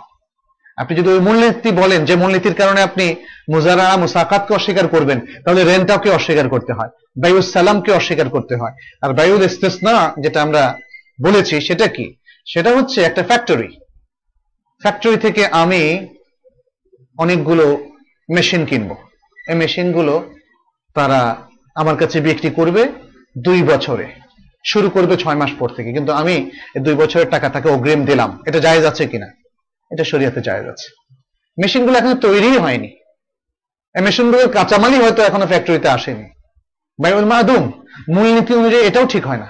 কিন্তু শরীয়ত এটাকে জায়েজ বলেছে যে এর দ্বারা সমাজের বিভিন্ন শ্রেণি যেন আপনার বেনিফিটেড হয়। আজকে কারখানার মালিক, সে যদি অগ্রিমে টাকাটা পায়, তাহলে এদেশের শিল্প গড়ে উঠবে এবং এতে কোনো সমস্যা নাই। কারণ আমি তো বাই ডিগ্রিজ আমার এই মেশিনগুলো আমি পেতে থাকব, কোনো সমস্যা নাই।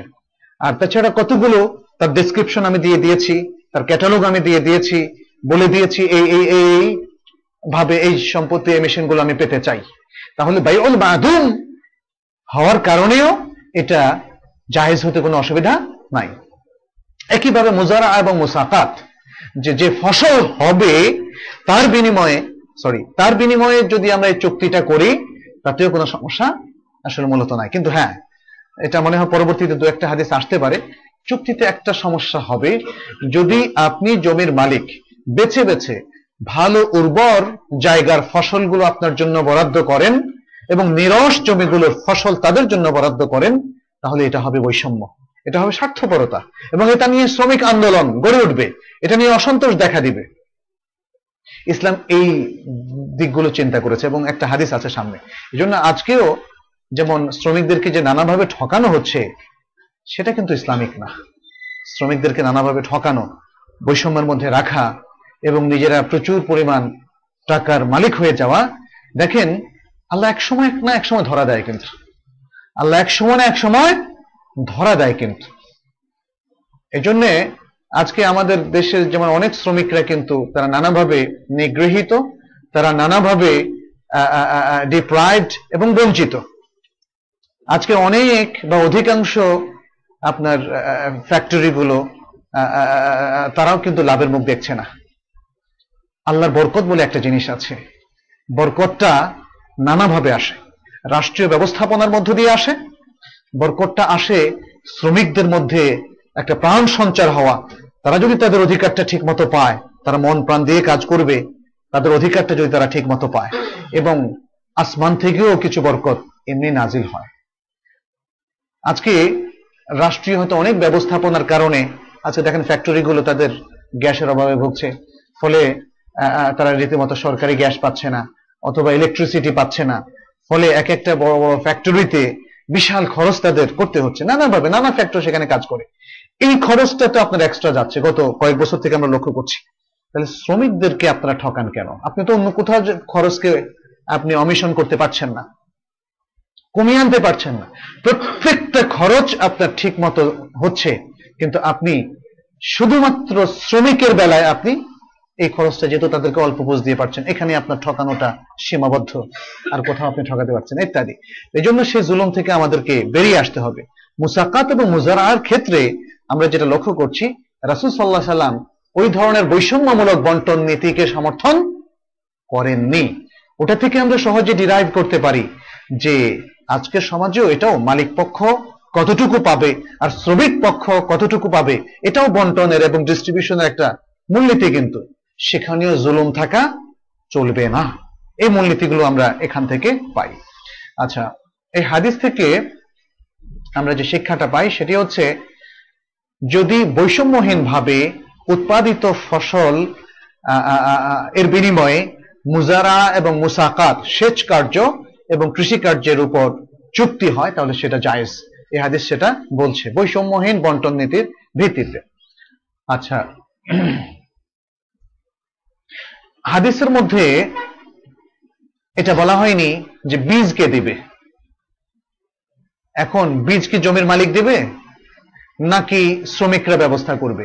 এটা হাদিসে বলা হয়নি, অতএব এই ধরনের শর্ত আরোপ করা যাবে না। এটা মিউচুয়াল আন্ডারস্ট্যান্ডিং এর মাধ্যমে ঠিক করতে হবে। অনেক সময় মালিকও দিতে পারে। তাহলে তাদের প্রপোর্শনটা কি হবে, সেটা তারা তার ভিত্তিতে নির্ধারণ করবে, কারণ বীজটারও একটা খরচ আছে। অথবা শ্রমিক নিজে সেটার ব্যবস্থা করবে। এটা পারস্পরিক আলোচনার ভিত্তিতে ঠিক হবে। এটা হাদিসে ফিক্স করে দেয়নি যে মালিক পক্ষই সেটা দিতে হবে এটা হাদিসে ফিক্স করে দেয়নি।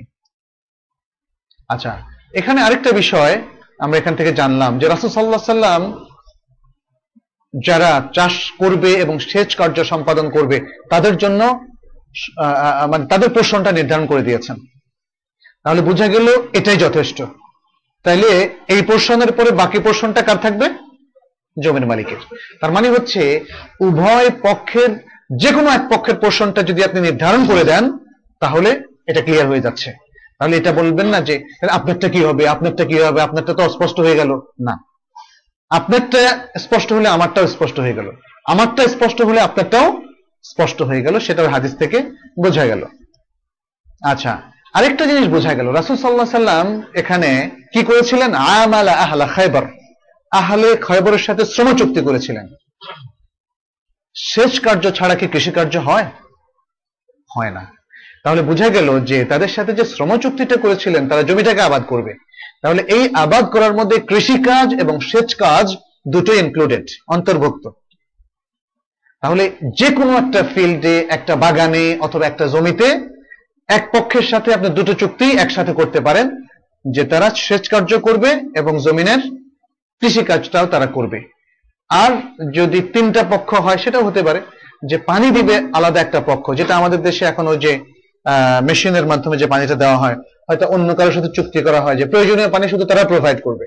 আর বাকি কৃষি কাজ করবে আরেক দল লোক, আরেক দল শ্রমিক, এটাও হতে পারে, এটা হতে পারে।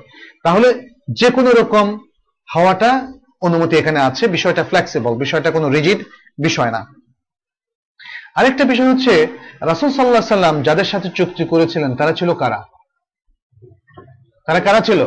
ইহুদিরা, তার মানে অমুসলিম। তাহলে অমুসলিমদের সাথে এই ধরনের চুক্তি করা যায়, যে তারা আমাদের জমিগুলো আবাদ করবে, আমাদের শ্রমিক হিসাবে খাটবে। অবশ্য এখন মুসলমানরাই তাদের শ্রমিক হিসাবে খাটে, যাই হোক। কিন্তু এখানে দেখা যাচ্ছে রাসুল সাল্লাহ সাল্লাম তাদেরকে শ্রমিক হিসাবে খাটিয়েছেন। আমরা কাউকে খাটো করতে চাই না। মুসলিমরাও অমুসলিমদের, তাদের ইমানি স্বার্থকে ক্ষুণ্ণ না করে অমুসলিমদের শ্রমিক হিসাবে খাটতে পারে। আর অমুসলিমরাও মুসলমানদের শ্রমিক হিসাবে খাটতে পারে, এতে শরীয়তে কোনো বাধা নাই। সে জিনিসটা আমরা আগেরও কিছু হাদিস এবং হাদিস থেকেও স্পষ্টভাবে পেলাম।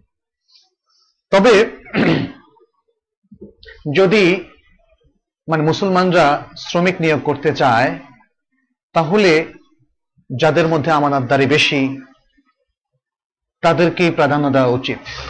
বিশেষ করে যারা ধনিক শ্রেণি, তারা যেমন তাদের আত্মীয় স্বজনের প্রতি তাদের দায়িত্ব আছে, মুসলমানদের প্রতি তাদের দায়িত্ব আছে। মেন এবং মুসলমানদের মধ্যে যে ব্যাপক সংখ্যক দরিদ্র জনগোষ্ঠী দেখা যায়, তাদেরকে বঞ্চিত রেখে শুধুমাত্র অমুসলিম শ্রমিক নিয়োগ করা এটা আসলে ইমানি দায়িত্বের খেলাফ। ইমানি প্রেরণারও খেলাফ। এই জিনিসটা আমাদের মাথায় রাখতে হবে।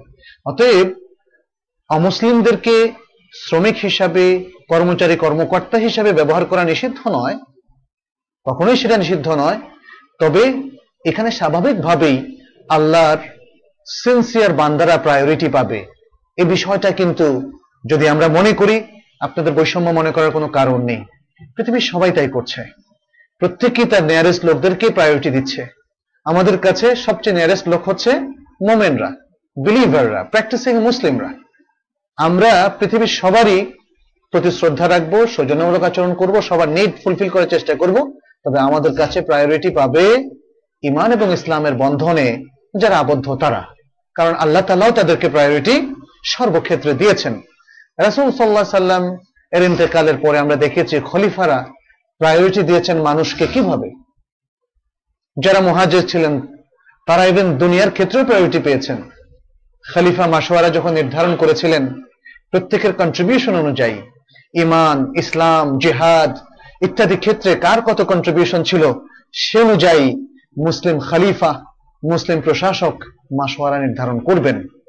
তার কারণ হচ্ছে, পৃথিবীবাসীর আমাদের দৃষ্টিতে সবচেয়ে সিরিয়াস কনসার্ন হচ্ছে তার ইমান এবং তার প্র্যাকটিস অফ ইসলাম যে যতটা ডেভোশন ইমান এবং ইসলামের প্রতি পোষণ করে সিনসিয়ারি পোষণ করে আল্লাহর কাছে এবং আল্লাহর বান্দাদের কাছে, সে ততটা প্রায়োরিটি পাবে।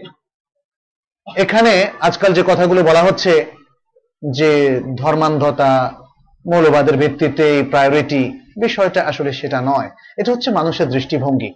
যারা আজকে ধর্মকে বিশেষ করে ইসলামকে ভালো করে হৃদয়ঙ্গম করে না, বুঝতে পারে না, তাদের কাছে এটা একটা অন্য ধর্মের মতোই একটা বিষয়, কুসংস্কার বা সংস্কার ইত্যাদি।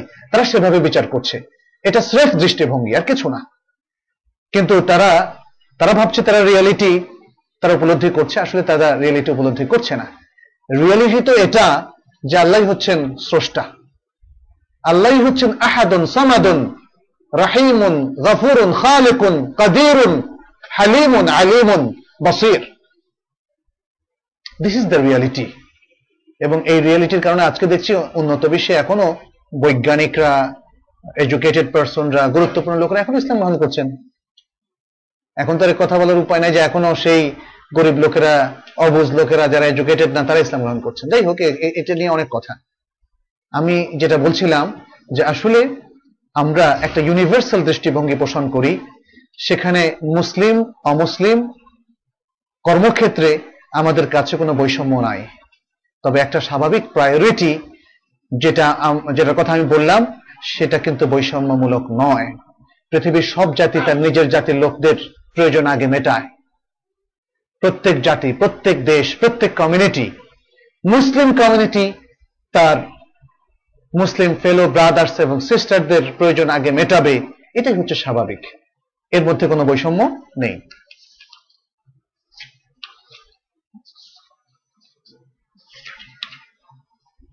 আমরা কি এরপরে আলোচনা চালাবো?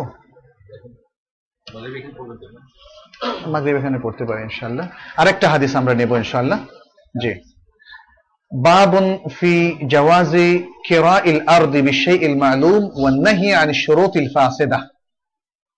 এটা হচ্ছে একটা পরিচ্ছেদ যেটা ফিক্সড এবং সুনির্দিষ্ট কোন বিষয়ের বিনিময়ে জমিন কেরায়া দেওয়া বা জমিন রেন্ট দেওয়া, বর্গা দেওয়া ইত্যাদি নানা অর্থে আমরা ব্যবহার করতে পারি, জায়েজ হওয়া প্রসঙ্গে।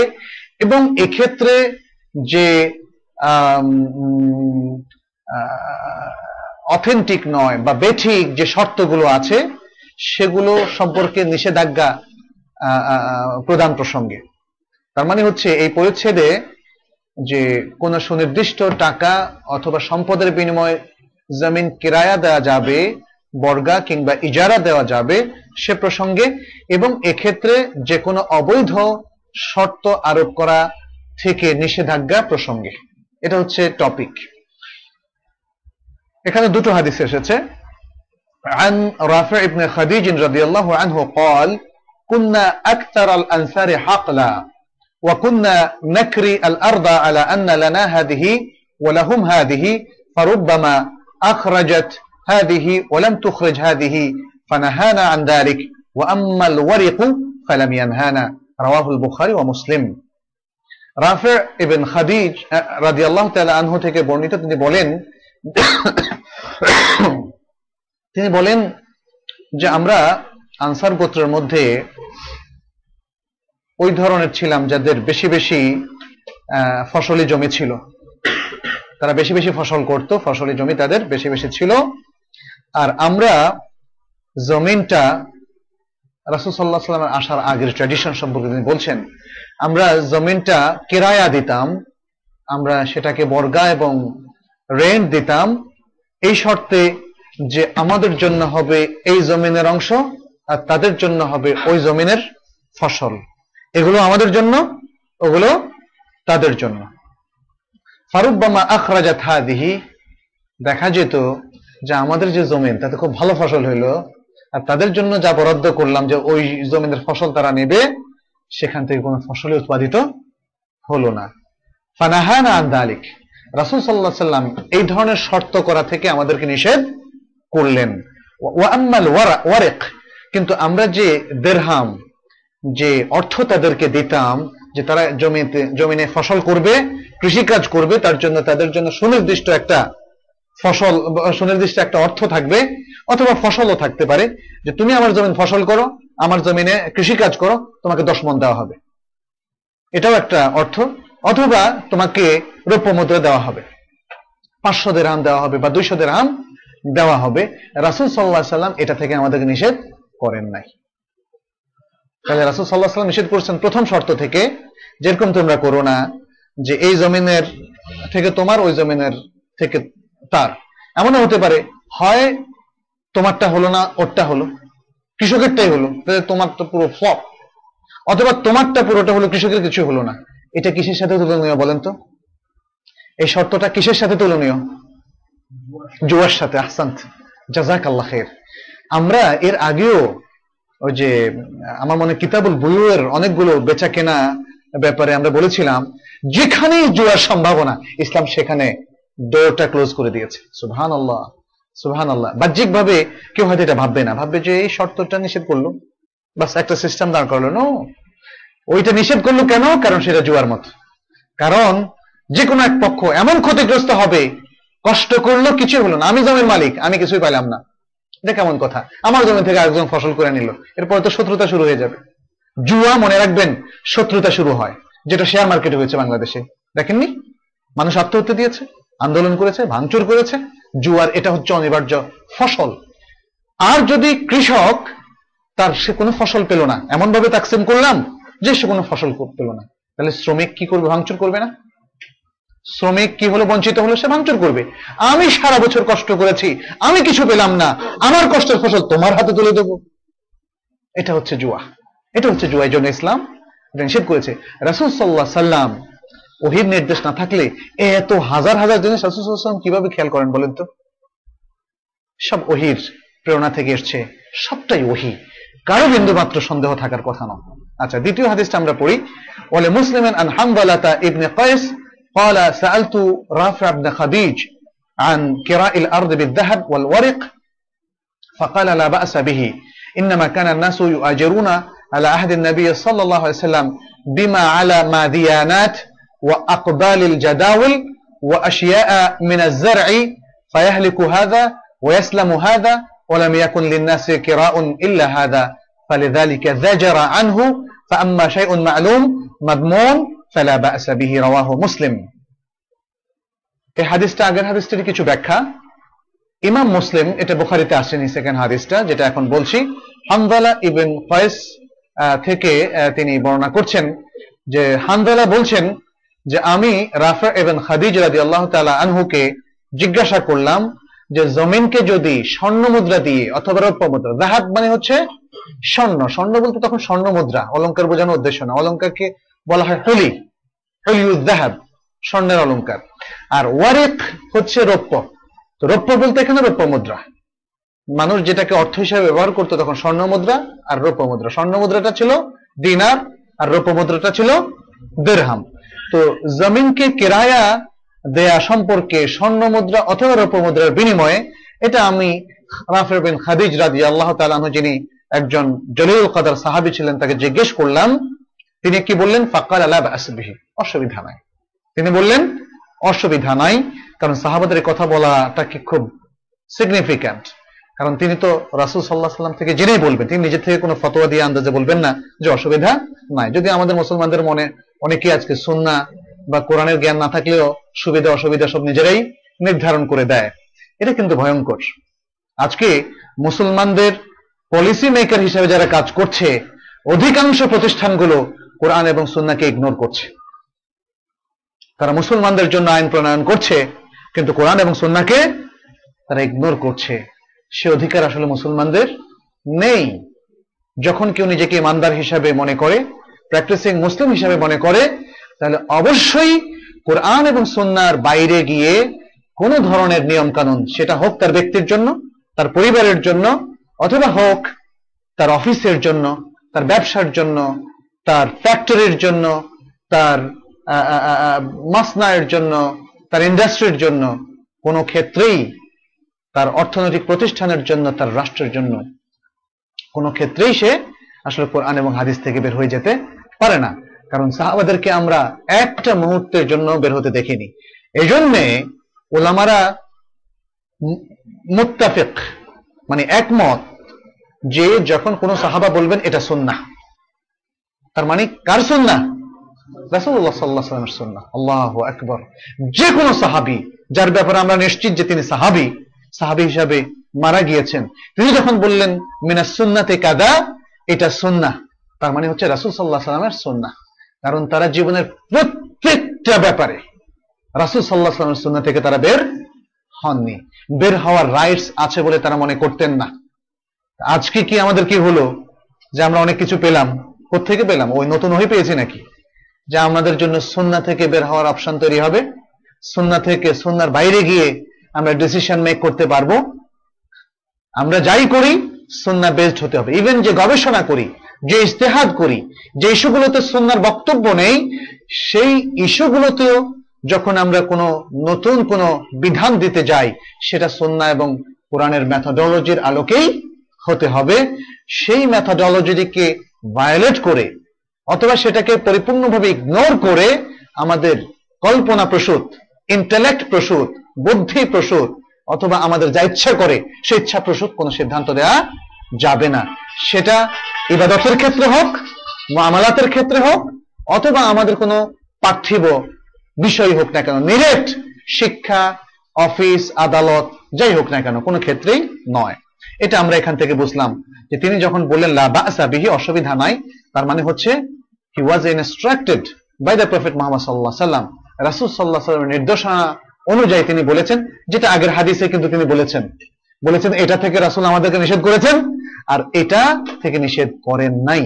ফলে দ্বিতীয় হাদিস যেটা মুসলিমে এসেছে, তখন তিনি বলে ফেলেন লাবাসা বিহি এটা তিনি রাসুল সাল্লাহ সাল্লামের ইনস্ট্রাকশনের আলোকে বললেন। ইন্দামা কানান্নাস এরপর তিনি বললেন যে রাসুল সাল্লাহ সাল্লামের যুগে, নবী সাল্লাহ সাল্লামের যুগে মানুষ এগুলোকে রেন্ট দিত। এই জমিগুলোকে তারা রেন্ট দিত, ভাড়া দিত, কেরায়া দিত। কিসের বিনিময়ে? ওই সমস্ত ফসলের বিনিময়ে যেগুলো বড় বড় নদীর তীরে উৎপাদিত হতো, অথবা ছোট ছোট খালের পাশে উৎপাদিত হতো। মাদিয়ানাত মাদিয়ানাত মানে হচ্ছে বড় বড় নদী। আর আকবালুল জাদাউল জাদাউল মানে হচ্ছে ছোট ছোট এগুলোকে কি বলে? খালের মতো আর কি। বা এটাকে আরও সুন্দর স্রোতশ্রেণী থাকতে পারে, ছোট ছোট, একটু লম্বা। এগুলো একদম, আরবিতে নহর বলে। আরব দেশের নদী দেখলে তো আপনারা অক্কাই পেতে পারেন। যে আমরা তো মনে করছি, নদী বললেই আমাদের কাছে পদ্মা মেঘনার সে বিশাল আকৃতি চলে আসতো। সৌদি আরবে গিয়ে যখন দেখলাম এগুলো নহর বললাম যে আরে এটা তো আমাদের দেশে আমাদের লোকাল ভাষা বলে জোড়া মানে ড্রেনের মতো আর কি একদম ছোট্ট হয়তো দুই হাত তিন হাত পাঁচ হাতের বেশি না। জি? ছড়া। যাই হোক তো যাই হোক আকবাল জাদাওয়াল এই স্রোতশ্রেণীগুলোর পাড়ে যে জমি সেগুলো তাদের জন্য থাকবে। এই বিনিময়ে তারা জমিনটাকে ভাড়া দিত।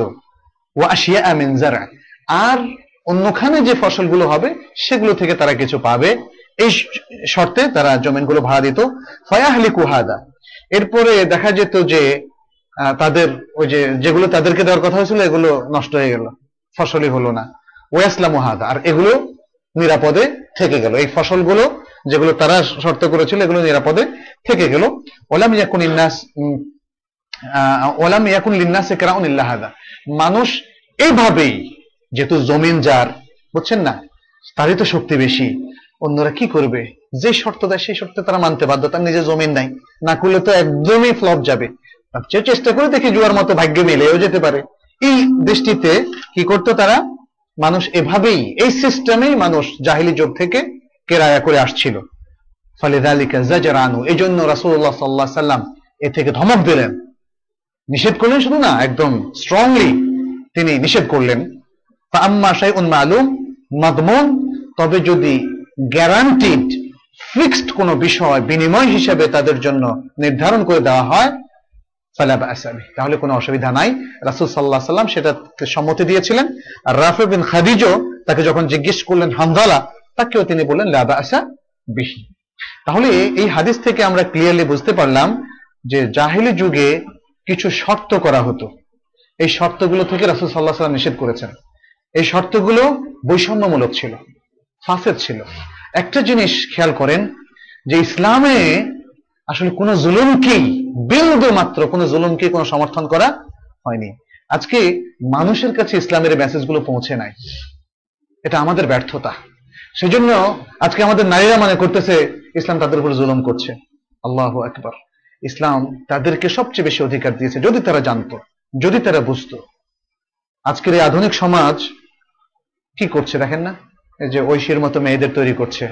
এবং এই ঘটনা আসার পরে পত্রিকায় আমরা দেখলাম যে প্রচুর মেয়েদের ব্যাপারে রিপোর্ট সবগুলো পত্রিকায় সমানে রিপোর্ট আজকের এই আধুনিক সমাজ, দেখেন, এরা কিন্তু সামর্থ্যবান, এরা ফিনান্সিয়ালি সলভেন্ট এরা কিন্তু কমফোর্ট লাইফ মেনটেন করে। এরা কিন্তু সমাজের সব উঁচু উঁচু জায়গায় যাতায়াত করে। কিন্তু তাদের ছেলে মেয়েদের আজকে কঠিন অবস্থা। তাতে বোঝা গেল যে ইসলামী সমাজে জুলুম নাই, জুলুম হচ্ছে এই সমাজে। এই সমাজের এরকম টিনেজার মেয়েরা তাদের মা বাবাকে হত্যা করে। কি ভয়ঙ্কর সমাজ এটা। অথবা তাদের সাথে অসম্মানজনক আচরণ করে, তাদেরকে উফ বলে, তাদেরকে প্রহার করে, তাদের গায়ে হাত তোলে, তাদেরকে অসম্মান করে এবং মা বাবার রাইটস তাদেরকে দেয় না। এটা আজকের আধুনিক সমাজ করে। কিন্তু ইসলামী সমাজে আপনারা আপনাদের মা বাবার সাথে কি আচরণ করেন? সুহান আল্লাহ ইসলামী সমাজের স্কলাররা স্টুডেন্ট অফ নলেজ অথবা সাধারণ মুসলিম প্র্যাকটিসিং কত সুন্দর লাইফ তারা মেনটেন করে। সুহান আল্লাহ আজকের বিশ্ব কি সেটা দেখতে পারে না? আমাদের সমাজের অধিকাংশ লোকগুলো এটা দেখতে পারে না? আশ্চর্য।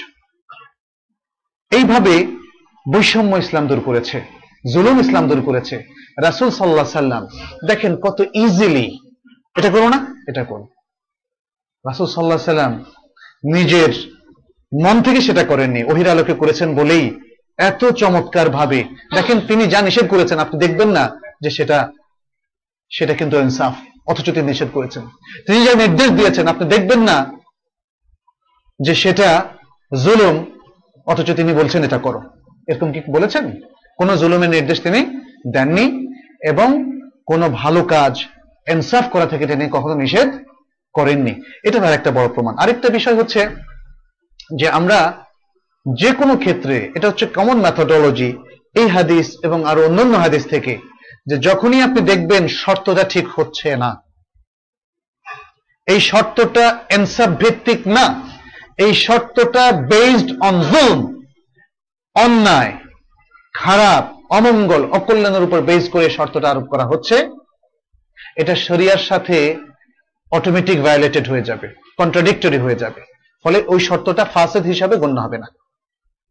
এ সম্পর্কে চমৎকার আলোচনা করেছেন ইমাম ইবনে তাইমিয়া রাহমাহুল্লাহ এবং রাসূলুল্লাহ সাল্লাল্লাহু আলাইহি ওয়াসাল্লামও এ প্রসঙ্গে খুব সুন্দর বক্তব্য দিয়েছেন। রাসূল সাল্লাল্লাহু সাল্লামের অনেকগুলো হাদিস এসেছে। যেমন তিনি বলেছেন, কুল্লু শর্তিন লাইসা ফি কিতাবিল্লাহি ফাহুয়া বাতিল। যে সমস্ত শর্ত আল্লাহর কিতাবে নেই অর্থাৎ আল্লাহর কিতাবের সাথে সঙ্গতিপূর্ণ নয়, সেটা বাতিল।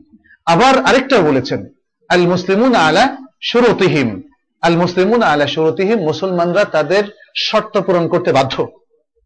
মুসলমানদের উপর ফরজ হচ্ছে তাদের শর্ত পূরণ করা। এসবগুলো সহি হাদিস। তাহলে বোঝা গেল যে রাসূল আলাইহি সাল্লাম কমনলি শর্ত পূরণের তাকিদ দিয়েছেন। শর্ত পূরণের তাকিদ দিয়েছেন।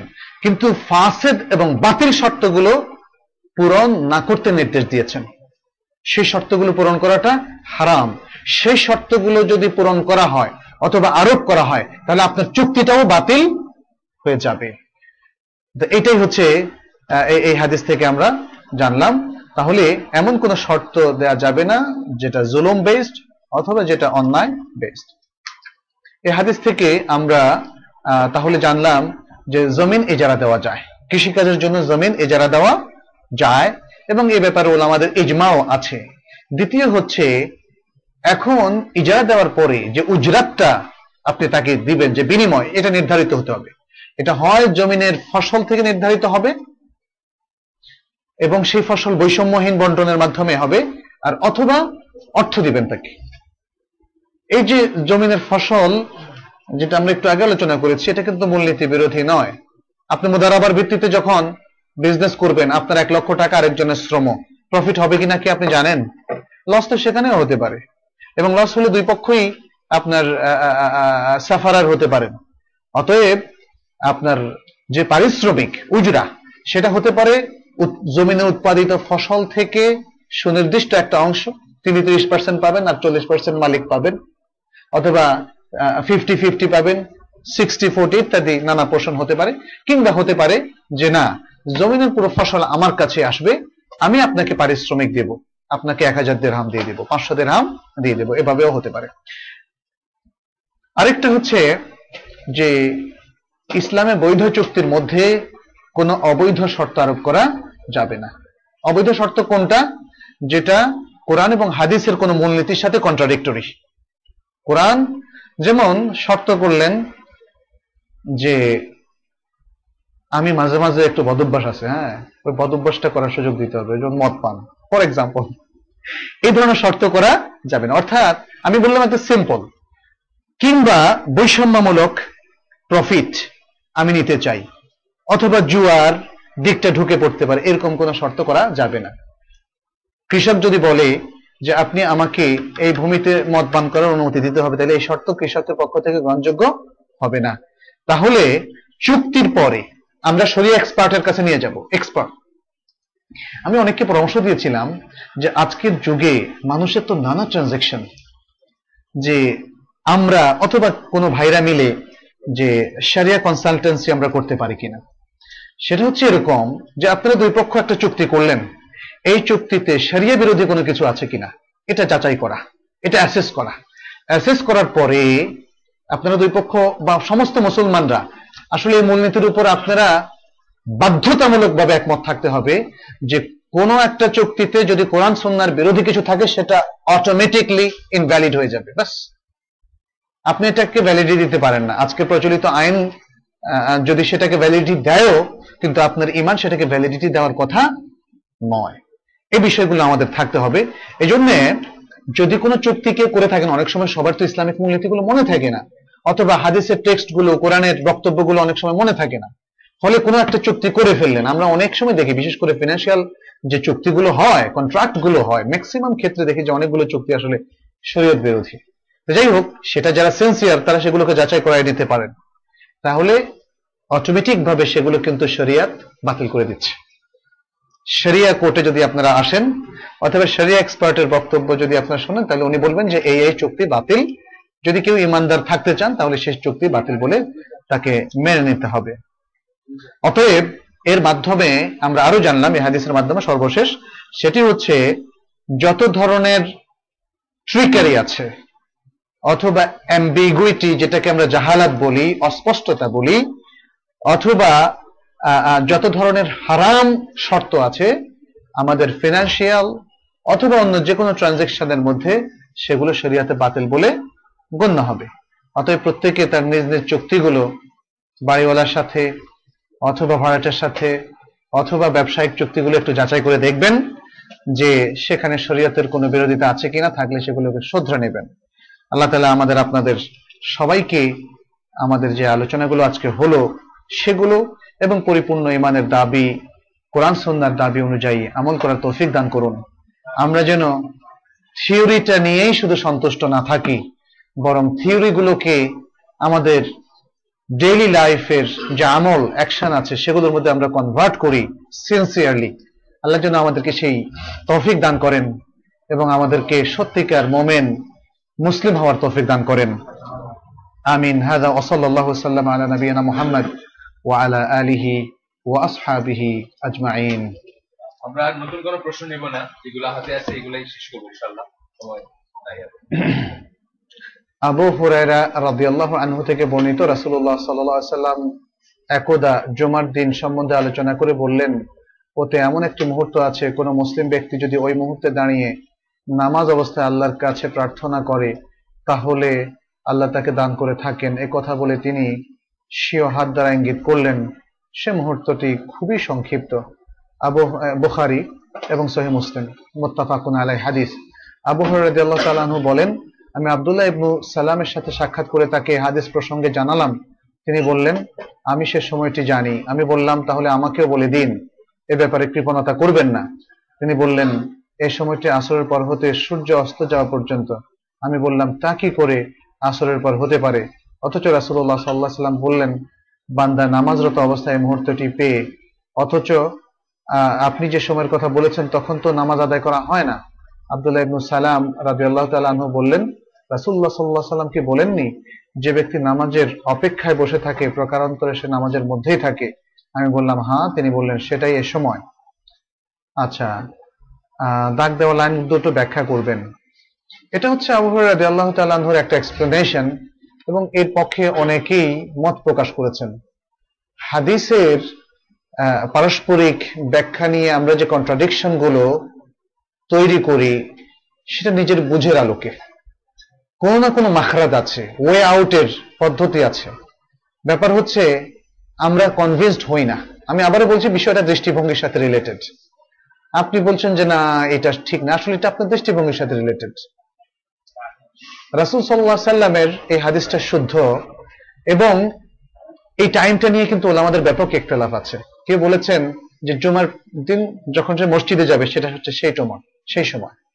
এই যে কবুল হওয়ার, বিশেষ করে এই একটা হাদিস নাই কিন্তু। জুমার দিন এই বিশেষ মুহূর্তের ব্যাপারে আরও অনেকগুলো হাদিস আছে। সবগুলো হাদিসে রাসুল সাল্লাহ সাল্লাম নামাজরত অবস্থার কথা বলেননি। তাহলে বুঝে গেল যে এই সময়টা সংক্ষিপ্ত বটে, তাহলে এটা একাধিক হতে পারে। এই সময়টা হতে পারে খুদ্বাকালীন সময়। কারও কারও বক্তব্য হচ্ছে এটা খুদ্বাকালীন সময়।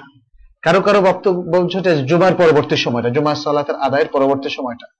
এবং অনেকের বক্তব্য হচ্ছে, অধিকাংশের বক্তব্য হচ্ছে সেটা আসরের পর থেকে নিয়ে সূর্যাস্ত পর্যন্ত। প্রতিদিন সূর্যাস্তের আগের টাইমটাও কিন্তু খুব ইম্পর্টেন্ট একটা টাইম এবং দোয়া কবুলের টাইম তো একজন বিচক্ষণ ব্যক্তি তাহলে কি করবে? এটা নিয়ে টানাটানি করবে? তাকে কি এটা প্রমাণ করতেই হবে? সবগুলো হাদিসকে আলোচনা করে কম্পেয়ার করে যে না, একটা টাইম ঠিক, বাকিগুলো বেঠিক। যদি আমরা বলি সবটাই ঠিক, অসুবিধা কি? সবগুলো টাইম যদি আমরা অ্যাভেল করি, অসুবিধাটা কি? এটা সবে কদরের মতো। দেখেন, আপনি হাদিসগুলো নিয়ে যদি খুব টানাটানি করেন, তাহলে প্রবলেমে পড়ে যাবে। সাতাশ তারিখের হাদিসটাও কিন্তু শুদ্ধ। সাতাশ তারিখের যে একটা হাদিস আসছে, যে সাহাবাদের অনেকেরই ধারণা এবং ইমামদের অনেকেরই ধারণা, সেটা হচ্ছে সাতাশে রমাদান। সাতাশে রমাদানের রাত্রিটা হচ্ছে সেই রাত্রি। এই জন্য ইমাম ওথাইবিন রাহেমাহুল্লাহ তিনিও বলেছেন, সম্ভাবনার দিক থেকে সবচেয়ে বেশি। তাহলে কীভাবে? বলছেন শেষ দশ দিন, তার মধ্যে বিজয় রাত্রিগুলোতে, তার মধ্যে উনত্রিশ, সাতাশ, পঁচিশ, তার মধ্যে সাতাশ। এরকম কয়েকটা ভাগে তারা বিভক্ত করেছেন। তাহলে এটাকে এইভাবে ক্যালকুলেট করা যায় যে যদি একশো দিন হয় মানে একশো বছরে একশোটা সবে কদর তাহলে যদি আমরা বলি যে চল্লিশটা হচ্ছে সাতাশ তারিখে। ফর এক্সাম্পল আমি বুঝা সহজ আমি এটা কিন্তু কোনো শেষ ক্যালকুলেশন না, এটা আমার আবিষ্কারও না, এবং আমার ফাইনাল কোনো কথাও না। চল্লিশটা হলো সাতাশ হ্যাঁ? পঁয়ত্রিশটা হলো পঁচিশ হ্যাঁ? তারপরে হয়তো পঁচিশটা হলো উনত্রিশ তারিখ। তারপরে জো রাত্রি হলো একশোটা অ্যাক্সিড হয়ে যেতে পারে, আমার হিসাবটা ঠিক নাই। হয়তো পাঁচ, ছয়টা হলো জো রাত্রি হতে পারে। মানে সম্ভাবনাগুলোকে এভাবেও আমরা ভাগ করতে পারি। বেশি সম্ভাবনা, হয়তো বেশিবার সেটা ঘটে থাকতে পারে। কম সম্ভাবনাগুলো এইভাবে আস্তে আস্তে কমে আসতে থাকবে। এটা অসম্ভব নয়। তো এই ক্যালকুলেশনের মধ্যে আমি যাওয়াটাকে সঙ্গত মনে করি না। বুদ্ধিমান হচ্ছে সে ব্যক্তি যে পুরো দশ দিনকে কাজে লাগায়। স্বয়ং রাসুল্লাহ সাল্লাহ সাল্লাম সে সুন্নাটা আমাদের সামনে এস্টাবলিশ করেছেন। তাই না? তিনি শেষ দশ দিন এমন ইবাদত করতেন যেটা রমজানের অন্য বিশ দিনে করতেন না। এটা আয়সা রাদিয়াল্লাহু হাদিস। তাহলে জুমার দিনের যে বিশেষ সময়গুলো নিয়ে ওলামারা বিভিন্ন দলিলের আলোকে বক্তব্য পেশ করেছেন, তাহলে জুমার দিনটা স্পেশালি ছুটির দিন। ওই দিন কি টিভি দেখার দিন? ওই দিন কি এক্সকারশনের দিন? খালি এখানে ওখানে খালি আড্ডা মারা বন্ধু বান্ধবের সাথে মানে মত্ত থাকে না। জুমার দিন আমাদের ঈদ উল বলা হচ্ছে। সপ্তাহের ঈদ, জুমার দিন স্পেশাল সারমনটা শোনা, জুমার দিন এই সময়গুলো অ্যাভেল করে। এরপরে যদি আপনি কিছু মানে রিক্রিয়েশন মূলক বৈধ রিক্রিয়েশন করেন, তাতে অসুবিধা নাই। কিন্তু এত বড় সুযোগগুলো হারিয়ে যিনি করবেন, তার জন্য সেটা বুদ্ধিমান নয়। তবে আমি মনে করি যে এইভাবে একটা মতের মধ্যে ফিক্স থাকার প্রাণান্তকর কষ্টের কোনো দরকার নেই। এগুলো পরস্পর কন্ট্রাডিক্টরি না। আমরা বিভিন্ন হাদিস থেকে, যেমন বেতের সালাত। একজন বলেন তিন রাকাত, আরেকজন বলেন পাঁচ রাকাত, একসাথে পড়বেন আরেকজন সাত রাকাত, এগুলো কি কন্ট্রাডিক্টরি এক রাকাত। এখন মানুষ আমরা কন্ট্রাডিক্টরি হিসাবে এগুলোকে চিহ্নিত করেছি। আমাকে একজন প্রফেসর একজন বললেন, এই মঞ্জুর, শোনো প্রফেসর ফুল প্রফেসর কি? বললাম যে, তোমরা নাকি নতুন একটা জিনিস বলো, কি বেতের এক রাকাতও পড়া যায়? আমি বললাম যে, স্যার, এটা তো নতুন না। নতুন হয়ে কবে? এটা তো হাদিসের কথা। হাদিসের কথা মানে হচ্ছে এটা রাসুল সাল্লাহ সাল্লামের কথা। তাহলে রাসুল সাল্লাহ সাল্লামের নবুয়ত যত পুরনো, এটা তত পুরনো কথা। এখন গ্যাপটার কারণে দেখেন মানুষের এই জিনিসটা তৈরি হয়েছে। এক রাকাত আর তিন রাকাতের মধ্যে কি কোনো কন্ট্রাডিকশন আছে বলে আল্লাহ একবার এগুলো অপশনাল বিষয়। আপনি যদি সকালেরটা মিস করেন, তাহলে ওই খুদবার সময়টা অথবা জমার পরবর্তীতে অ্যাভেল করেন। ওইটা মিস করলে বিকালেরটা আপনি অ্যাভেল করেন। আর যদি সবটা অ্যাভেল করতে পারেন, তাহলে তো আশা করি যে আপনার দোয়া কবুলের সময়টা মিস হবে না, ইনশাআল্লাহ। আমার বাবা আমার চাচার সাথে একটি দোকানে শরিক রয়েছেন এবং আমার চাচা মারা গেছেন ত্রিশ বছর পূর্বে। সেই দোকানে আমার বাবা বিগত ত্রিশ বছর যাবৎ ব্যবসা করে আসছেন এবং এতদিন চাচার পরিবারের খরচ বহন করে আসছেন। এখন আমার বাবা সেই দোকানটি চাচার অংশের বিনিময়ে চাচার পরিবারকে টাকা দিয়ে কিনে নিতে ইচ্ছুক এবং তারাও রাজি। এটা কি জায়েজ? সেক্ষেত্রে কোনো কি? সোফার? নাকি? সোফা আর কোনো অবকাশ আছে কিনা? তা আপনি যদি দিয়ে দিচ্ছেন, এই তো সোফা তো হয়ে গেল। কি সুন্দর মিউচুয়াল আন্ডারস্ট্যান্ডিং এটা তো খুব ভালো যে সোফাটা হচ্ছে কি? আপনি বিক্রি করতে রাজি, আর উনি যেহেতু শরিক, আপনি তৃতীয় ব্যক্তির কাছে বিক্রি না করে ওনার কাছে করেন, এটাই তো সোফার অধিকার। তা তো হয়ে গেল, কোনো অসুবিধা নেই। যে যেখানে কন্ট্রাডিকশন হয়, যেমন আপনারা যদি লুকিয়ে আরেকজনের কাছে বিক্রি করে দেন, তখন তো, তখন আপনি জিজ্ঞেস করতে পারেন, এটা সোফার অধিকারের সাথে কন্ট্রাডিক্টরি কিনা। এই। কোরআন তেলাওয়াতের শুরুর সুন্নাত কি? তেলাওয়াত শুরুর সুন্নাত কি? সূরার শুরুতে হলে বিসমিল্লাহ পড়বেন। আর সূরার শুরু না হলে আপনি আউযুবিল্লাহ দিয়ে শুরু করবেন। বিসমিল্লাহ পড়ার প্রয়োজন নাই। আচ্ছা দুই নম্বর প্রশ্ন, সুদের সত্তরটি পাপের মধ্যে সর্বনিম্ন পাপ মায়ের সাথে জেনা করা হাদিসটি কি পর্যায়ের? আমি যতটুকু জানি এটা শুদ্ধ, কিন্তু একদম ফাইনালি তাহাকিক না করে আমি বলতে পারছি কারণ আমি আসলে সুদের উপর অনেক আলোচনা করি। হম, বিভিন্নখানে। কিন্তু এই হাদিসটা আলোচনা আনি না মানে কথাটা ভালো শোনায় না। এই হাদিসটা ছাড়াও মানুষকে চমৎকার উদ্বুদ্ধ করা যায়। তবে আপনি যখন বলেছেন, এটা আমি রাখলাম এটার দ্বারা যা আমি দেখব, তবে আমার যতটুকু জানা, আমার নিজে তাহাকিক করা নেই সেটা শুদ্ধ বলে জানি। অবিশ্বাসী কিন্তু দুনিয়াতে ভালো কাজ করেছে, সেও কি তার ভালো কাজ আখিরাতে দেখতে পাবে না। কারণ আল্লাহ তাআলা বলছেন, ওয়াকাদিমনা ইলামা আমিলু মিন আমালিন ফাজআলনাহু হাবাআম মানথুরা যে তারা অনেক কাজ করে, এগুলোকে আমি ধুলিকণার মতো নিষ্ফল করে দেই। আর অনেকগুলো আয়াতে শিরিক করলে মানে ইসলামের মধ্যে কমপ্লিটলি না থাকলে, আসলে শিরিকের মধ্যে সে সম্পৃক্ত হতে বাধ্য। অন ইসলামের মধ্যে যারা সংশ্লিষ্ট থাকবেন, তারা শিরিকের সাথে ইন এনি ফর্ম সংশ্লিষ্ট হতে বাধ্য। এই জন্য আল্লাহ তালা ইহুদিদেরকে, নাসারাদেরকে, এদেরকে আহলুল কিতাব বলেছে, আবার বলছে, লাকাদ গাফারা এরা অবশ্যই কুফরি করেছে। তাদেরকে কাফের হিসেবে চিহ্নিত করা হয়েছে। তাদেরকে, তারা যখন বলেছে, যেমন ইহুদিরা কি বলেছে? ওজাইর ইবনুল্লাহ ওজাইর আল্লাহর ছেলে। আর নাসারারা বলেছে আল মাসিহ আব্দুল্লাহ মাসিহ আল্লাহর ছেলে। তাহলে এটা কি শিরিক না? এটা শিরিক। তাহলে তারা কুফরের মধ্যে, শিরিকের মধ্যে আছে। আল্লাহ তালা কিন্তু বিভিন্ন ভাবে বলে দিয়েছেন যে পরিপূর্ণ ইমানের মধ্যে না আসলে তারা কুফরি এবং শিরকের মধ্যে, দুটোর মধ্যে লিপ্ত হতে বাধ্য। এবং বলে দিয়েছেন, লাইন আশরাক্তা লা ইয়াহবাতান্না আমালুক ওয়া লা তাকুনান্না মিনাল খাসিরিন। যে যদি তুমি শিরকের মধ্যে লিপ্ত হও, এটা আল্লাহ তাআলা বলছেন যে তোমার প্রতি এবং তোমার পূর্ববর্তী নবীদের প্রতি ওহী করা হয়েছে। লাইন আশরাক্তা, যদি তুমি শিরিক করো, তাহলে তোমার সমস্ত আমল বাতিল হবে এবং আখিরাতে ক্ষতিগ্রস্তদের অন্তর্ভুক্ত হবে। এটা ভেরি ক্লিয়ার ওয়া লাইন আশরাকু লাহাবাতা আনহুম মা কানু ইয়ামালুন। যে তারা যদি শিরকে লিপ্ত হয়, তাহলে তারা যে আমলগুলো করতো, সমস্ত আমল বাতিল হয়ে যাবে। তাহলে একজন অমুসলিম, শিরিক এবং কুফুরির কারণে তার সমস্ত আমল বাতিল হয়ে যাবে। পৃথিবীতে যত ভালো কাজই তারা করেছে, সেটা, সেটার রিমুনারেশন এবং রিওয়ার্ড সে পৃথিবীতেই পাবে, কিন্তু আখিরাতে সে তা পাবে না।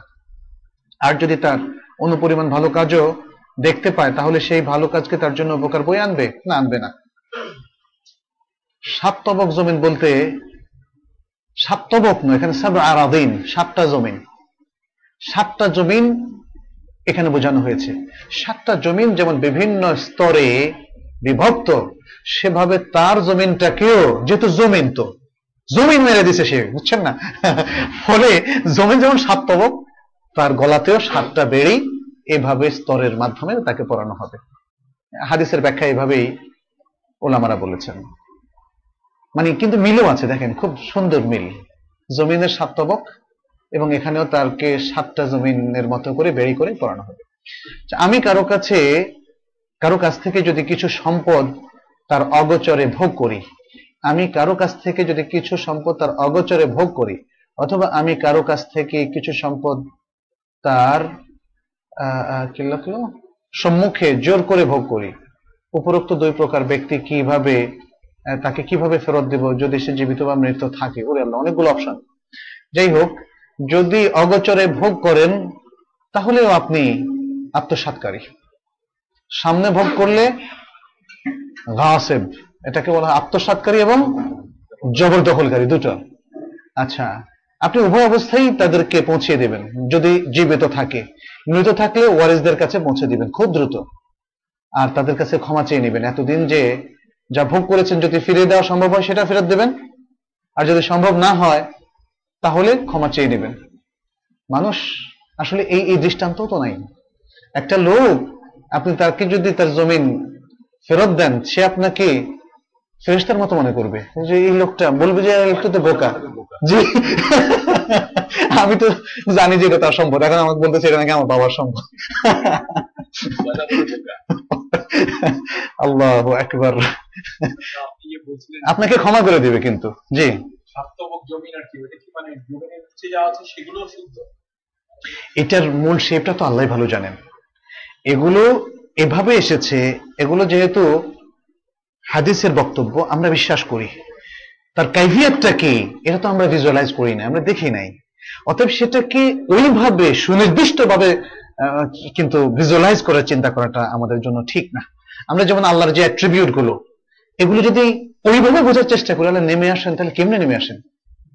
এটা কিন্তু ঠিক না, এবং এই এই চেষ্টাটা বেদাতের দিকে অগ্রসর হওয়ার লক্ষণ। বুঝছেন?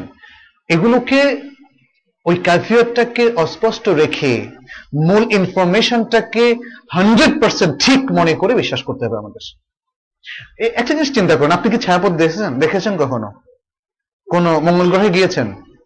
মঙ্গল গ্রহে এই বাংলাদেশের জমিনে একটা লোকও কি পাওয়া যাবে যে মঙ্গল গ্রহ বিশ্বাস করে? মঙ্গল গ্রহ সম্পর্কে আমি নিজেও তো পড়ি নাই। বিশ্বাস করেন? কিন্তু আমি তো বিশ্বাস করি। মঙ্গল গ্রহের যে ইনফরমেশনগুলো পত্রিকায় আসে এবং শুনেছি কয়েকদিন আগে একজন বলতেছে যে চাঁদের মতো নাকি কয়েকদিনের মধ্যে মঙ্গল গ্রহকে দেখা যাবে। মঙ্গল গ্রহ দেওয়ার জন্য? ইয়া সালাম। তার মানে কতটা বিশ্বাস তাদের? না দেখে এগুলো বিশ্বাস করতে পারে?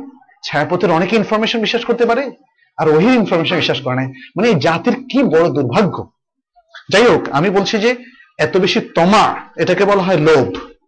আমাদের এতটা গ্রিডি হওয়া ঠিক না। যে হাদিস কোরআনের সকল বক্তব্যকে ভিজুয়ালাইজ করার মতো আমরা কম্প্রিহেন্ড করব। জি ম্যাথমেটিক্যাল টার্মস নিয়ে আসব বুঝছেন? অতএব জি এটাকে এটাকে বিশ্বাস করতে হবে। ইনফরমেশন ইজ কারেক্ট বাস দ্যাটস এনাফ শেষ না? জি জাযাকুমুল্লাহ খাইর হাদা ওসল্লাল্লাহু সাল্লাম আলা নবিয়িনা মুহাম্মদ ওয়া আলা আলিহি ওয়া আসহাবিহি আজমাইন। ওয়াসসালামু আলাইকুম ওয়া রাহমাতুল্লাহি ওয়া বারাকাতুহু।